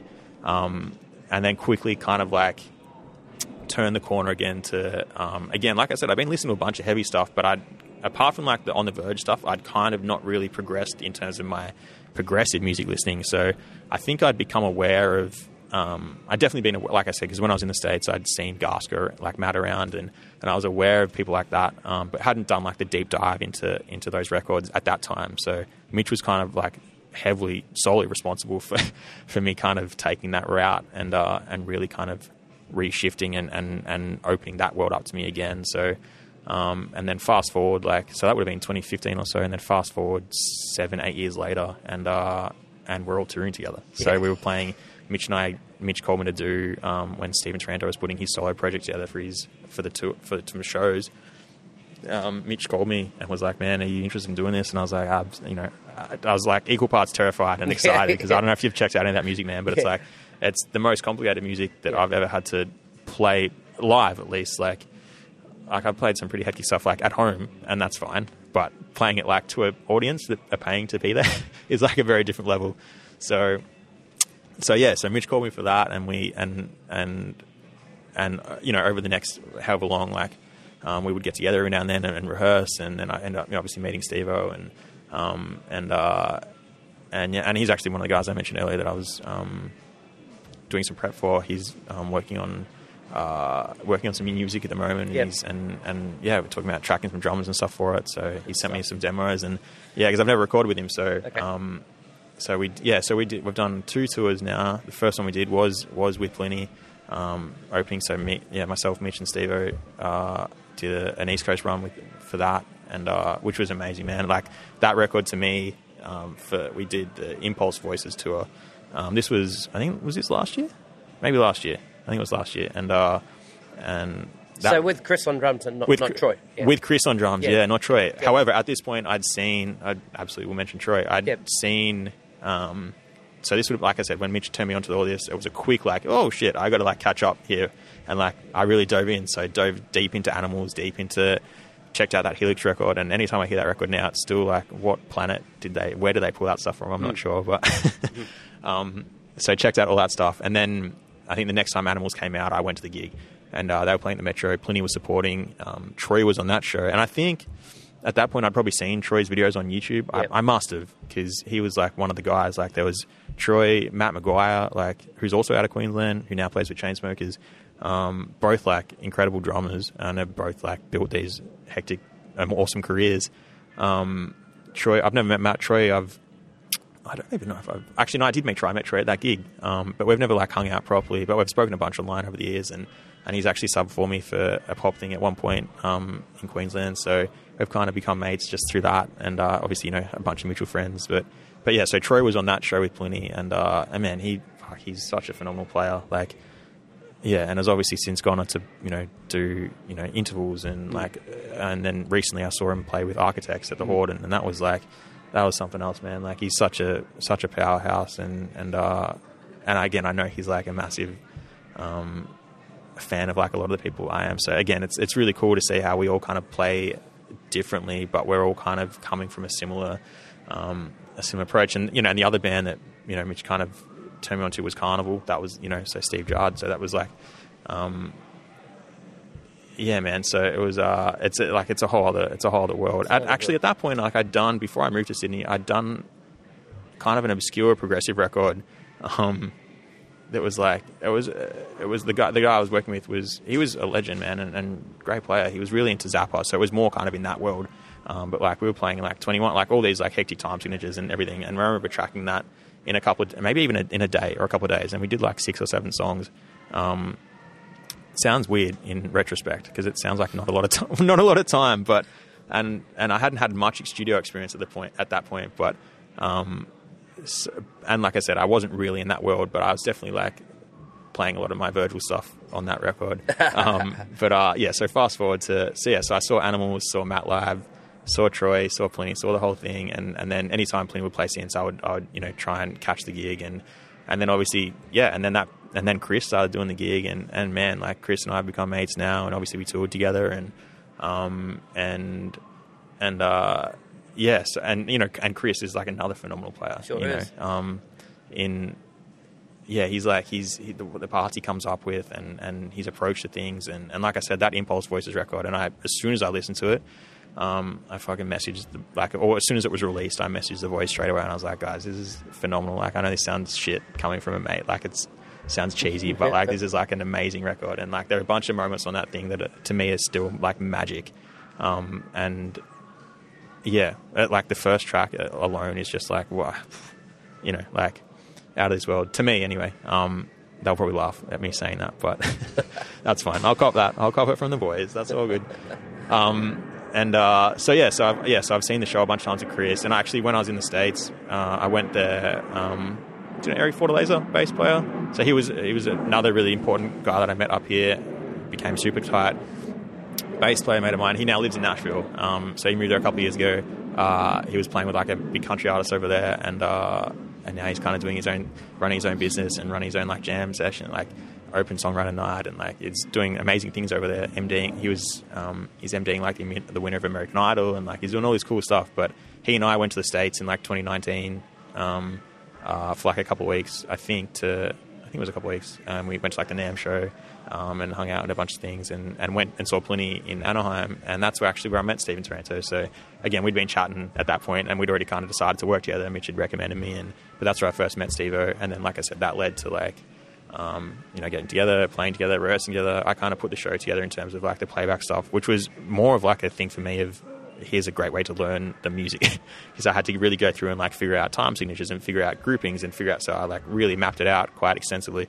Um, and that was an incredible learning process, man. And, and, and again, then having to do it live was like, um, was another big uh, learning experience, um, especially playing in front of like your mates and uh, and pe- and it's a different crowd. It's a different crowd of to playing a pop show or playing you know any like a, a, the other sort of stuff I've done. You've got people, people, there. standing with arms Yeah, crossed. and go, it's- "Mm, what the fuck's he doing? Yeah, totally. And it's not even like not even tapping their feet. Right? uh, it's not even necessarily in a judgmental way, but yeah, it's yeah, like yeah, yeah. uh, most of the, a lot of the people that come to those things are like heavyweight you know musicians, so they like they know what's Yeah, going on yeah. and they know when something's not happening. And uh, and there were definitely a few moments where things weren't happening, but that's all right. I'll cop that. Um, but like I said, it was a great learning experience, and uh, and and we did a bunch of we did a couple of tours. Um, the second one we did was with Ivanya, who's also another amazing guitarist based in Sydney, and uh, so we did a run with him as well. What's his name? Sorry. Uh, James Ivany. Okay. Um, so he's like a yeah, he's a really yeah again incredible guitarist, incredible writer. Um, the music's yeah, it's like I can't I don't even know how to describe it, but um, super complicated, super like yeah, just just crazy, um, but beautiful stuff, you know. Um, so that's always a lot of fun as well, um, and uh, and yeah, and that's you know led to. Yeah, so hopefully getting to record with Steve and Yeah. and actually kind of document some of the stuff, which will be a, um, a different experience again, and, and also very challenging. So I'm trying to get in like as early as I can to spend because I got a bit a little bit more time now at the moment to. I'm not traveling as much to kind of check out other things and and dig my teeth into stuff. So now that I've got some time, I'll really want to like make sure I'm across it. Yeah. Until like he calls and he's like, "Oh, recording next week." I'm like, "Fuck!" I don't want it to be that sort of situation. So Right. um, so yeah, so anyway, so that whole world that kind of really started with Mitch um, has been awesome to kind of dive into. And Mitch is into like a whole heap of stuff as well, but and we've done a bunch of different things together over the years in different kind of worlds. But but yeah, he was the one that kind of turned me on to the more like modern progressive thing, and and I've, and I've since become like a, a massive fan of all those guys, you know, Intervals and Plini and. Um, you know, and Periphery and like all those sort of groups, Yeah. man. Uh, yeah, I, I love the music and, and fortunate now to kind of be mates with some of the guys in there as well. So, um, and kind of, and I've seen it and made sure, and even before like any of like meeting him or anything, I was making sure I was going and check, checking out the shows. And I went and saw intervals, and when it's like, all anytime I get a chance to see something, I will. Like, like I said, it's just it's so nice to be around people that you really hold up in high esteem and, and, and respect and, and know are like on top of their really at the top of their game. So um, yeah, anytime I can, and in whatever genre really, I'll always try and try and do that. You know, and whether the gig's a small thing or an arena thing or whatever it is, you know, I'll always try and go and hang and and um, yeah, I usually don't. Yeah, uh, people don't even usually know I'm there until like I'll leave and I like post something and they're like, "Oh shit, you're here." I'm like, "Yeah, man, I just I just came in, just check it out." Yeah, that's cool. Um, yeah, because you know it's like at shows sometimes it's like you don't want to be the guy that's like, oh, can we hang out afterwards? And it's Yeah, like yeah. it's always yeah. I try not to be that guy, which is you know, and I totally full respect to you if if that's kind of your thing. Um, but but for me, I try to. I, it's kind of like my chance to be a little bit more like subtle and under the radar, and I just go like enjoy the gig and. Um, and then you know I'll just you know let let them know later that I thought it was mad or whatever. If you know sometimes not even that I'll just kind of let them do their thing. But um, but yeah, I mean, there's so much stuff. Really like made an effort the last few years to, to check out as much as I can, um, which has been which has been awesome. There's been a few that I've missed, unfortunately, but just like if I'm away or something. it's But always the way. yeah, Yeah. yeah, for sure. So But, when you so when when you're in those these quite sort of quieter times, Mm.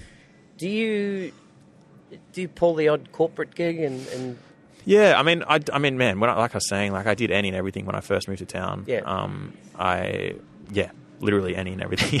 Yeah. any gig I was I was offered, it was kind of a yes, you know. no, I Um, mean like like these days. But these days, Yeah. um, much, much, much less. Yeah. Um, f- and kind of, and definitely by design. Um, again, yeah, that's no, that's what I that's what I yeah. thought. Um, I've, you know, I've definitely clarified kind of the space that I want to be working in, and um, and uh, and and as much as um, the money sometimes from those things can be helpful, you know, um, in quieter times, I think yeah, I mean the reality is that I, I don't actually get a lot of offers for it these days. um, like New Year's, I didn't get an offer for any of that sort of stuff. Whereas in previous years, like I said, even last year I was doing, I had a couple, and um, and in previous years, but this year I didn't even get an offer for that. So which is you know, which is to me it's fine. Yeah, you know, yeah. I'm kind of, um, you know, I feel like everyone can. I feel like anyone's always like, I could probably have more money, depending on what you know, regardless, irregardless of what level you're at. You know, it's all relative. So, um, but uh, but yeah, in terms of like a, um, uh, and sometimes some of those gigs are fun. You know, like the last kind of cover thing I think I had, um, I did in terms of a band thing. Like sometimes I do like a thing where it's just like me playing at a club with a DJ, Yeah, which is cool um, because I feel like it's just like a three hour practice session. yeah, yeah, yeah. Okay, yeah. and um, and you know, it's yeah, it's just a different thing, and it's like you know, um, but uh, so if I'm available and I'm in town, I'll, I'll jump on that. Um, mine, Garrett, kind of calls me to do a Yeah. bunch of that stuff, which is really nice of him. Shout out to Um, Garrett. Yeah, totally, man. Um, another yeah, up and coming dude. Yep. Um, so yeah, so thankful for him for that. Um, and uh, but I think the last band thing I did was actually was actually cool. We did G Flip's. Um, Aria after party. Oh, did so you? Was, yeah, so it was Right. at, like downstairs at the Lansdowne. And it was like a sick band, man. It was like myself, Yanya was playing percussion, um, Dre was singing, um, uh, Mark Maloof was playing guitar, Phoenix was playing keys, and uh, and Adam Ventura was playing bass.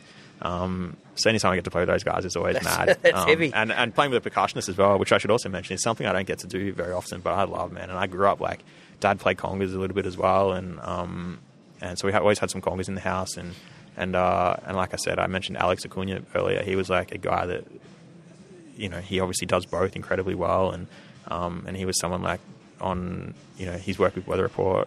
Um, I loved, you know, listening to Heavy Weather. I, that was actually one record I remember specifically, kind of at the turning point of like me deciding. There were two. There was that record and Ten Summoner's Tales, uh, the Sting record, which was kind of a turning point for me.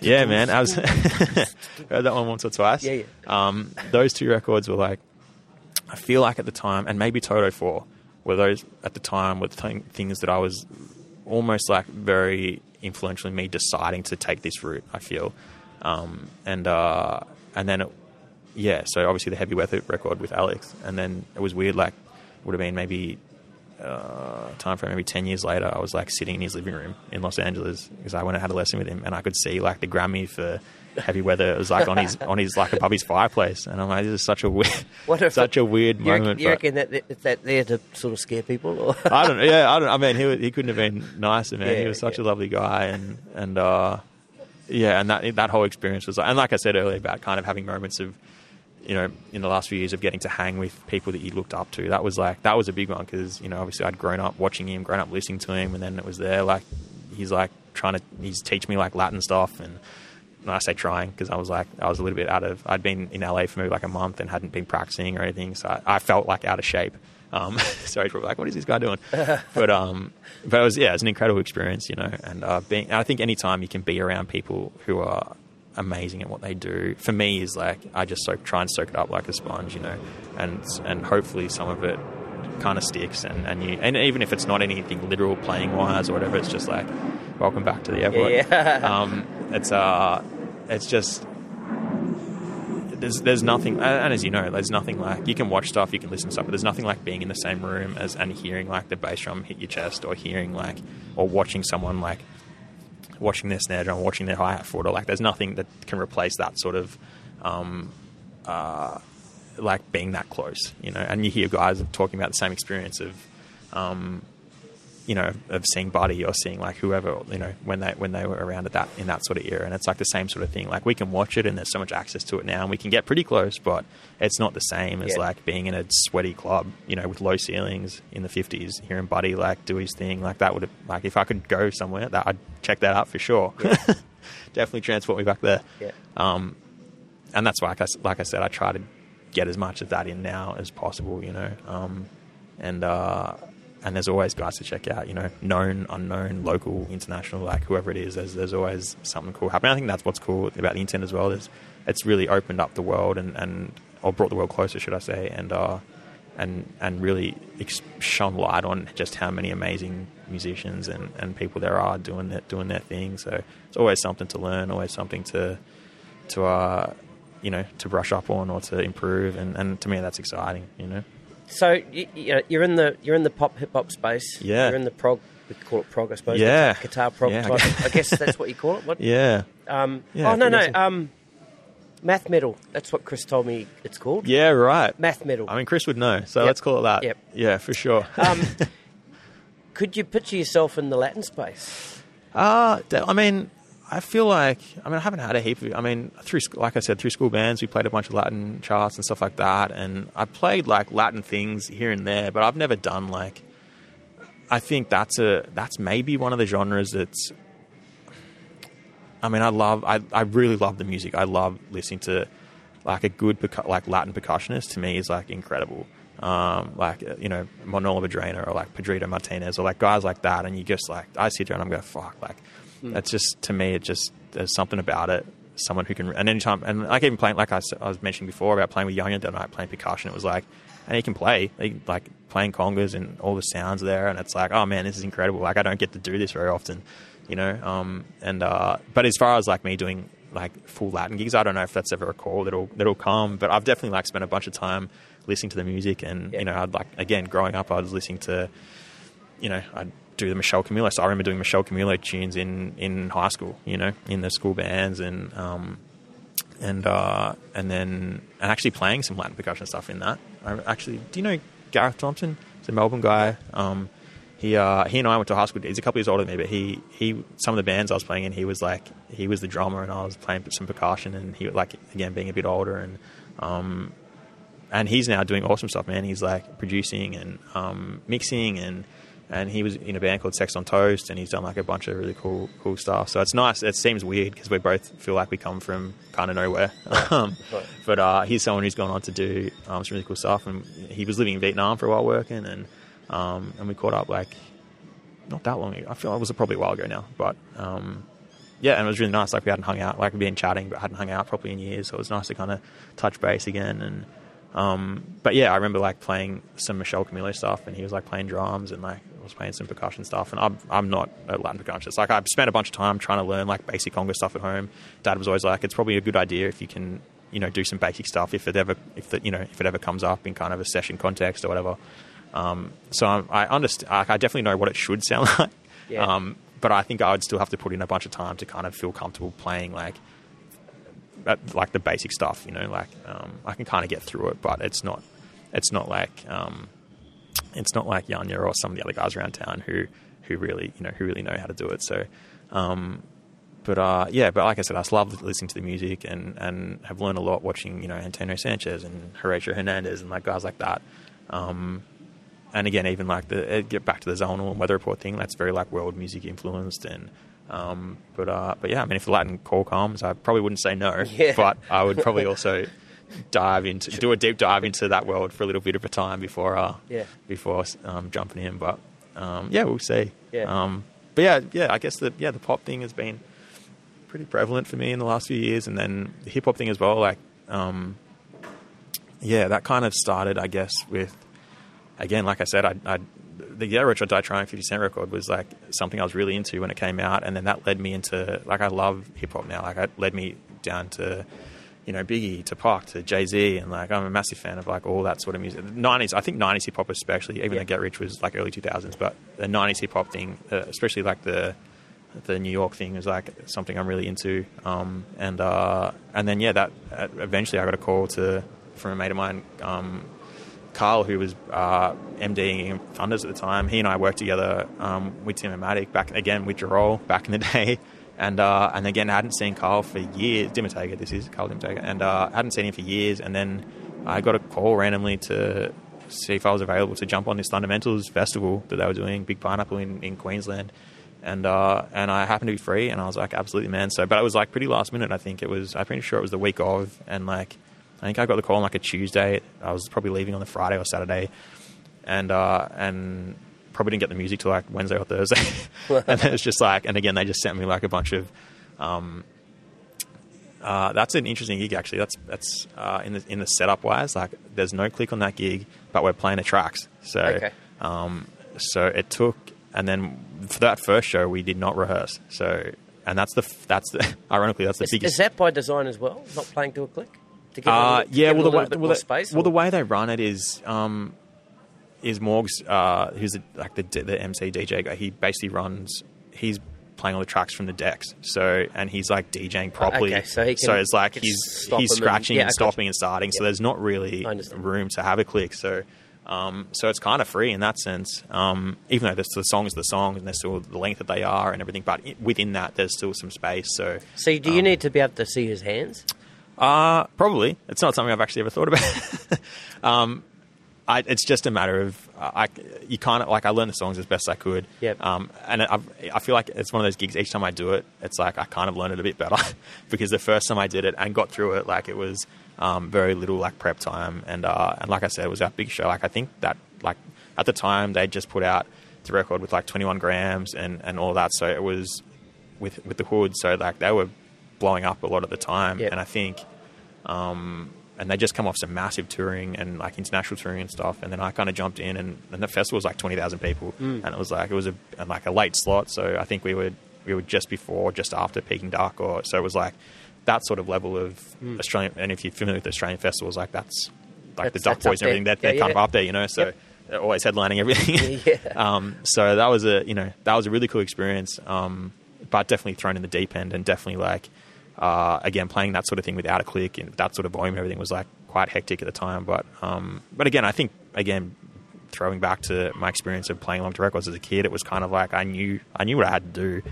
It was just I'd just never done it in front of thousands of people before. So, um, but you know, I was you know game enough to jump in. So I think I think it turned out okay. I ended up getting the, the call back, so that was nice. And then ended up doing like a solo tour with one of the guys as well, and um, and then yeah, been kind of doing all, everything since. They've just done a run like through December, which I they had a bunch of clashes with, but they ended up they ended up being like the shows were a little bit more regional, so they were smaller, so they could kind of get away with doing it without um, without drums. So Yeah. it kind of kind of worked out. But um, but yeah, we did a like a um, earlier in the year we, we did like a, like I said a tour coming off the the New Year stuff, and that kind of went through January and February.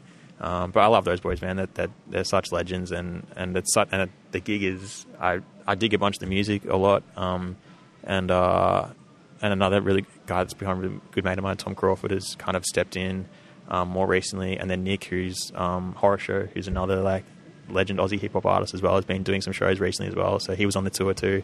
Um, so it's always such a great hang, and the, like the, the like the engineers and the production guys and everything are all like they're all, all mates. So it's it's such a good time, um, and uh, and yeah, and we was able to coming up for those guys, but um, uh, we're back again, back again. Um, but yeah, so that's kind of been the hip hop thing, and then and then the, and then the, like Tkay obviously has a bunch of hip hop kind of influence as well. Um, it's not as kind of straight hip hop, but Yep. but she definitely definitely can rap, and definitely that's part of the gig for sure.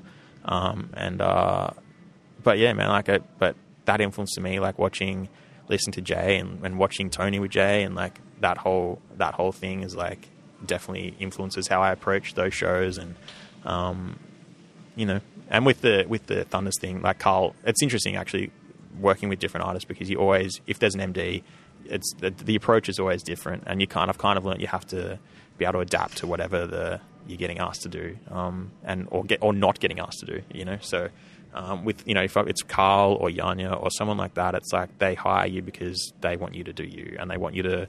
Um, there's almost like very little spoken. There's not like there's no almost like little to no direction. Um, if they don't like something, they'll they'll point it out. But or if they want to hear more of something, they'll point it out. But it's not like okay, we're gonna let's start here and I'll show you how it's done. It's kind of like They know they know what you're getting. basically they, they know yeah, what they're getting when yeah, you turn up. Yeah. Um, whereas, and again, no approach is right or wrong, but there are some other um, uh, MDs that, that I've worked for that are a little bit more particular about what they want to hear, and um, and again, that could be coming from anywhere. It could be coming from management. It could be coming from you know, and everyone's taste is different as well, and and everyone has a different you know focus. Like working with Joel is interesting because he's quite focused on uh, like I think the overall sound. Like obviously he has a lot of experience in broadcasting and things like that. So as well as playing drums and as well as like everything he does. So that's that's a kind of a different approach to um, everything's like quite sound orientated versus kind of the playing aspect. The, like the playing is there, but it's um, it's a slightly different approach. Um, whereas with some of the other guys, it's like I mean, uh, like it's everything is all there. It's kind of just in different different degrees depending on who you're working with. Yep. And then like working with someone like Billy as well, he's like very much like he'll be like he'll be talking to me on the mic during the show and he'll be like, "Why are you like? Where's the rest of it?" Kind of kind of thing. Like play more. Like like give us more. You know? you up, yeah. yeah, that kind of thing. Like really geeing you up as you're going, which is which is again That's a different awesome. approach Yeah. again. So, because like obviously with Yanya, like if I'm on Yanya's gigs, like Yanya's not there, so um, it's usually because I'm subbing for him, um, or you know, you know. So every situation is kind of different, but um, I think if you can, for me, it's you know, and like I said, I'm not an expert by any means, but learning to kind of uh, d- definitely set like the ego aside and definitely put the music first um, and and not set your self worth aside and not set your self esteem aside, but but but just going there wanting to make the best the show the best you can, you know, essentially, and and taking on all the direction and trying to um, convey that the best you can, as well as bringing all your experience and all your knowledge and, and skill set to the sh- to the thing as well. Otherwise, you wouldn't be there, I, you know. So um, it's kind of a blend of all of that, and then um, and then like I said, you're dealing with in each situation, you're dealing with different variations of rehearsal time and of how much time have you had to learn the music and how much time has that passed since you've done the last show with this crew or have you ever done a show with them before or are you rehearsing at all? Like there's always different things. Is it a production rehearsal or are you just rocking up to a rehearsal where there's you're not even on in ears, but on the show there's going to be a full thing. So it's like you've kind of got to be able to adapt to all of that. And as sometimes frustrating as it can be, like for me, obviously, as you can tell, like I would probably like to rehearse for like a month with every show before before we hit the stage, you know, and like really dial everything in and get everything Yeah. exactly how we want it. So that by the time we hit the run, we're firing. Whereas I often find with me, it's like we'll rehearse once or twice maybe, and then you're on like a three, four show tour, and then it's done.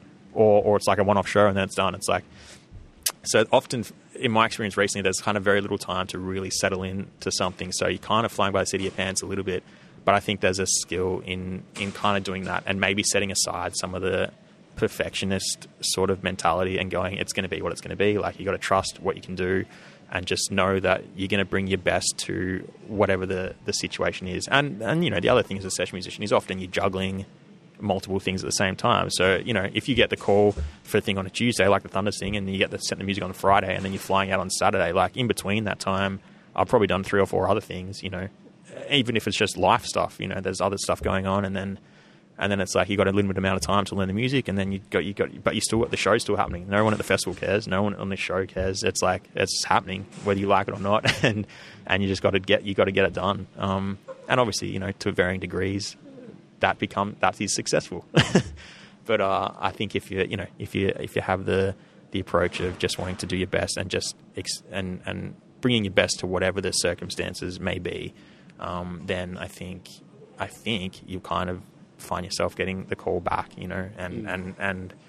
And and if it's a subbing situation, then next time they need a sub, you know, maybe they call you again, you know, and and never kind of. And if it is, that's the other thing about subbing, like which I, like I said, I've kind of been able, fortunate to do a bunch of. Um, and for me, like the, I kind of tr- really try to put, and something my dad instilled in me, like putting integrity first, and like all those sorts of things, um, those kind of personal skills. So the idea of like trying to, which which that does happen, you know, trying to like snake gigs and people trying to like once the on something, trying to like get too, not like too friendly, but like you know what I mean. Like there are all those sort of because it's a it's such a people industry, and like none of us are you know, speaking for myself anyway, I'm not contracted on any of these things. It's mm. all very much like, are you available? Are you, you know, what's the rate? Let's do it, sort of thing. And if it falls through, sorry, you know, mm. it's not like you're not really covered in any way, and and there's no guarantee of future mm. employment or work. So it's all very much like you live or die by the thing you've just done or the thing you're about to do. So,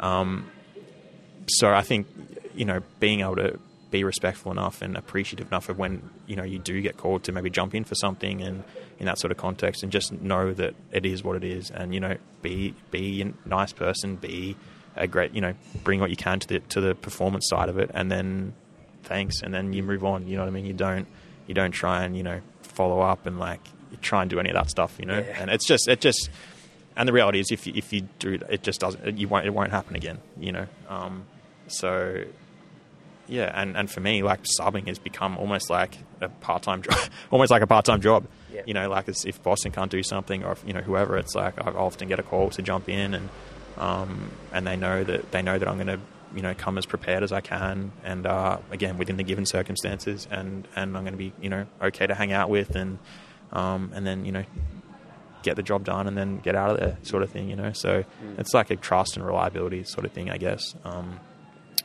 but uh, but again, super you know stoked to to get those sort of calls in the first place. So it would it never would have crossed my mind to like take advantage of it, you know. So um, and like I said, these guys become mates, and, and that trumps any sort of any sort of gig off or anything like that. So all that sort of stuff kind of comes and goes. I find, and artists artists often come and go, and um, but you know friendships and relationships and that sort of thing um, tend to outlast all that sort of stuff. And, and and being such a people industry, like it, it goes downhill very quickly. I think if if that sort of stuff is not in check or in place. Um, yeah, and I'm, again, I'm fortunate that I, some of those uh, ideas and traits and skills were kind of drummed in, pun, like drilled into me quite heavily early early on as a as a kid. You know, Yeah, yeah, yeah. um, almost to the point of like undersell, almost like sometimes underselling myself. So like, or you know, if I do if I do meet someone who's like in theory like potentially someone I could be working with, I'm like kind of like do the opposite and like play things down and like that's very much which I'm kind of which I'm happy with. That's fine. Um, but uh, but you know, some people are great at the at the networking and the talking and all that sort of stuff. It's not not really me, but um, Some people, that's all they can do, right? yeah, All due yeah. respect to some. Yeah, totally. I mean, it's definitely a part of it. But Yeah, yeah, um, but yeah, I was listening. Actually, my Dad was listening to something the other day. with Vinnie talking. He was saying like how he- when he moved to LA, he um, you know he didn't do the business card thing. He didn't do any of that. He was which obviously a different era. You know, he's talking seventies, eighties time, but.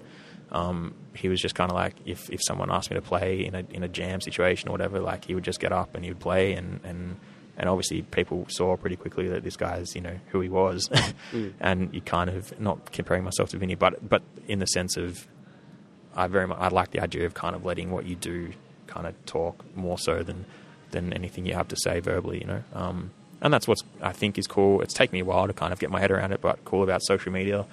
Um, I think that it's it's almost like a di- it's like the digital form of like Yeah, yeah. you know I can't can't jam with everyone, but it's like here here's like me doing something, and you might like it. Cool. If not, that's cool. That's you know. cool. Don't watch it. Um, yeah, you know, like wh- whatever the vibe is. But um, but it took me a while, man. Like I, I initially, like when I first started playing with Ricki, like I didn't have. I was I was a kid in school that did not have like Facebook. I didn't have MySpace. I didn't have any of that. And then like left school, kind of got Facebook, and I was like, oh, I realized I've kind of missed out on a whole world here because again, I was just so focused on what I was doing. Yep. And then like Instagram came around, and and that took me a while. I remember I got it, and like I posted something, and everyone's like, oh, holy shit, like you're alive, or like the first like the first post, haha. well, uh, it's like surprised to see you on here. Yeah. Um, then like wouldn't post anything for ages, and like had myself on private forever, and I'm like, I just there was something weird. I was just maybe a little bit too insular, or like, not that I'm like not a social person, but I there was something I just I just hadn't made the connection yet between like Yeah.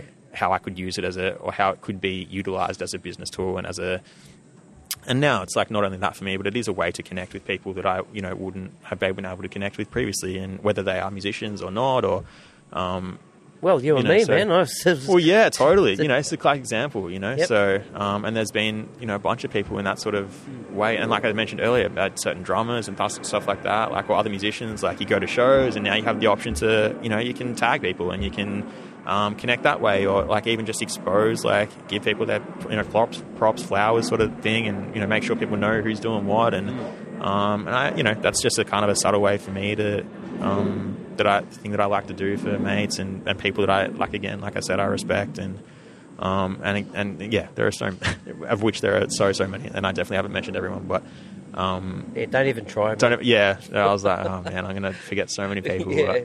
But, um, yeah, bro. there's- I should have told you that at the start. Said, don't try and remember two, everyone Jack. because, Yeah. yeah, yeah, part two, or, or you'll call me up say, like, I forgot someone. just Yeah, yeah, no, no, it's all good. intercutting my influences. Yeah, in. yeah, yeah. But man, Yeah. look, for a 32 year old, as intelligent as you are, with Oh, the man. facility that you have, the groove that you have, your attitude, man, I, I think I'll be watching you for years and years to Oh, come, man, and you'll you. always be working. I, I Oh, yeah, thanks, bro. I appreciate so I'm that. very, very impressed, mate. So Oh, I wish you all much, the best. man. And oh man, thank you. really chuffed that, that we got to sit Yeah, here. Yeah, man, and, same. I'm stoked. Like I said before, I was like, I'd listened to a bunch of. I mean, obviously, you've interviewed a bunch of guys I know and are Yeah. friends with, and, and people I don't know, and I listened to a bunch of them through COVID, and um, which was like an interesting experience going back and listening, like hearing stories that you've maybe heard in person from the person, but hearing like in a different That- in a different light and Yeah. hearing slightly different details, Or the and, like- actual story. or the actual, yeah, totally, totally the real version. Um, so it's yeah, it was really cool, and and yeah, I think it's you know what you're doing, bringing um, kind of highlighting local guys is amazing, man, and uh, and yeah, and there are a bunch of and again there are a bunch of people on the podcast that you've interviewed that I haven't even met, like guys like David Jones and people like that who are also been big influences for me, and and like I mentioned Gordo and um, yeah, David Jones. as- Yeah, was it was another big. Like, Dad was a massive fan of David Jones, um, and uh, you know, I, I've the- said it before, but that, walking away from that interview with him, Mm. and that was that was in the middle of Marrickville in a flight Yeah. in a flight path outside a coffee That's shop. thing. You're in the interviews now yeah. uh, in airport vicinity. yeah, yeah. the coffee and people walking past and asking us and asking us questions and all Yeah, that. yeah. yeah. But anyway, I walked away from that interview changed. Yeah, He, for he sure. had that much impact on me that day, Yeah, even, man. even till today. yeah, I mean, obviously, he's heavy, taken- man. I was, you know, Yeah, absolutely, he's and a pretty special human. for sure, really and he's gone yeah far uh, far above his facility and his ability as a as a drummer and as a musician. He's obviously taken you know a really unique and interesting approach to spirituality and and and all that. And I've been fortunate to hang with him a couple of times, and uh, and yeah, and each time, he, you know, he's such a beautiful spirit, and uh, and and every now and then they'll repost like someone, maybe it's like Roger McLachlan or someone who was in Pyramid, like will repost. Um, the gig of them at Montreux, and I don't know if you've seen that I show, have, but yeah, have, yeah. because again we had the um, we had um, got some people Oh, hello. checking us out. We're, we're- recording a podcast. uh, the Gig Life podcast. The the Gig Life podcast. The gig. We talk about. He's a he's a musician. of, just a bunch of musos talking. Yeah. Just a bunch of musicians talking. You, you can if you can't hear, come round. Oh no, we got an audience. We've got an audience now. a strange Yeah. turn of events. Welcome to the Late Show. Hello. She's trying to steal a cup. Oh, amazing! Very different. Oh, that's cool. How are you? Hey, what's up? Nice to meet you. Sorry. What do you work for the Rocks. No, no, No. no, no. We're No, trying to get a job. Yeah. No. That's right. trying to steal a drink and then she pulls. holding my leg. cool. Are you Yeah. recording at the moment? Yeah, yeah, yeah, yeah. So you're part you're part of it now. No, no, no. You're in. I'm gonna leave You're it in. I'm gonna leave it in. absolutely. Yeah, yeah. You look a lot like a really good drummer from Sydney called Miles Thomas. But- He does. He does. Uh, you walk Never past Guess, guess what my name is? Miles. Miles. Oh, fuck. it's I was Thomas. gonna Thomas. Thomas Miles. I was like, is that Miles he walking past? Yeah. Uh, does Miles play or do we play? Uh, we're like session musicians, man, so a whole bunch of different stuff. But Oh, cool. yeah. If you listen to the podcast, you'll know everything he's done. Yeah, all my yeah. deepest, darkest secrets. Yeah. It's like a secret. Yeah. Yeah. It's not really. But So yeah, That's really fun. awesome. Enjoy. Okay, Thank well, you. I'll listen. Appreciate it. Do you get one more listener? It's me. Thank you very much. Really Sure. appreciate it. Okay. See you thanks guys. so much, guys. Catch you later. Do you reckon they're fans of David Jones? Possibly. They don't look like Pyramid fans, No. but they might. they might be. Um, but yeah, man, that uh, that record, um, the Pyramid record, was a was one that we had at home, and Dad had like a bunch of uh, like bootleg uh, cassette tapes as well, of like David playing stuff and um, Virgil playing stuff. Mm. Uh, yeah, man. So in terms of Australian drummers, like early on, those those two were like the guys. But um, but yeah, man, da- yeah, obviously David on the podcast, and yeah, he's such yeah, an incredible spirit, incredible Yep. musician, and uh, and yeah, kind of an unsung hero, really. Like he, um, in comparison to some of the other guys from Australia, he's kind of a little bit more. I mean, musicians know for sure, Of um, but uh, but maybe maybe by design, you know, he's taken his own path, and you know, Sure full has. credit to him. I saw him do a beautiful show with uh, Phil Turcio was playing keys, and uh, um, I think Every was playing bass, who Yep. who was on the on the Virg record, um, or some of it anyway, and. Uh, and yeah, this was years ago, man. But it was yeah, that was amazing. And uh, yeah, but like I said, I've been fortunate enough to see him a bunch of times, and yeah, every time he's like he's always incredible. So Yeah. Um, went and saw him play. Sol- one of his it was a solo gig at the Seymour yeah, Centre. right. Oh, amazing. That was um, was on the same night as the final Midnight Oil show. So Ah. that, when was, that was last year. So uh, no, sorry, that would have been. What, we're 24, aren't we? That would have been 22. Uh, as in when Adam was playing. Yeah. Oh, beautiful. Yeah. I fuck. I'm spewing. I missed that gig. Um, it would have been cool to see. Adam Yeah, so we were at the second best gig in town. Yeah, that's right. That's right. But yeah, he was he was amazing. He was amazing. Yeah, He man, was. for sure. Yeah, incredible. Yeah, incredible soloist, and yeah, and, and just yeah, musician across the board Yeah. for sure. Yeah. Good stuff. All right, Jack, my boat. Thanks Call again, it? man. Absolutely, yeah, man. Thank you so right, much for having me, bro. I Sweet- appreciate it. Sweet stoked we got to do it finally. Yeah, me too. All right, brother. brother. Thank Love you, man. mate. Thank See you. brother.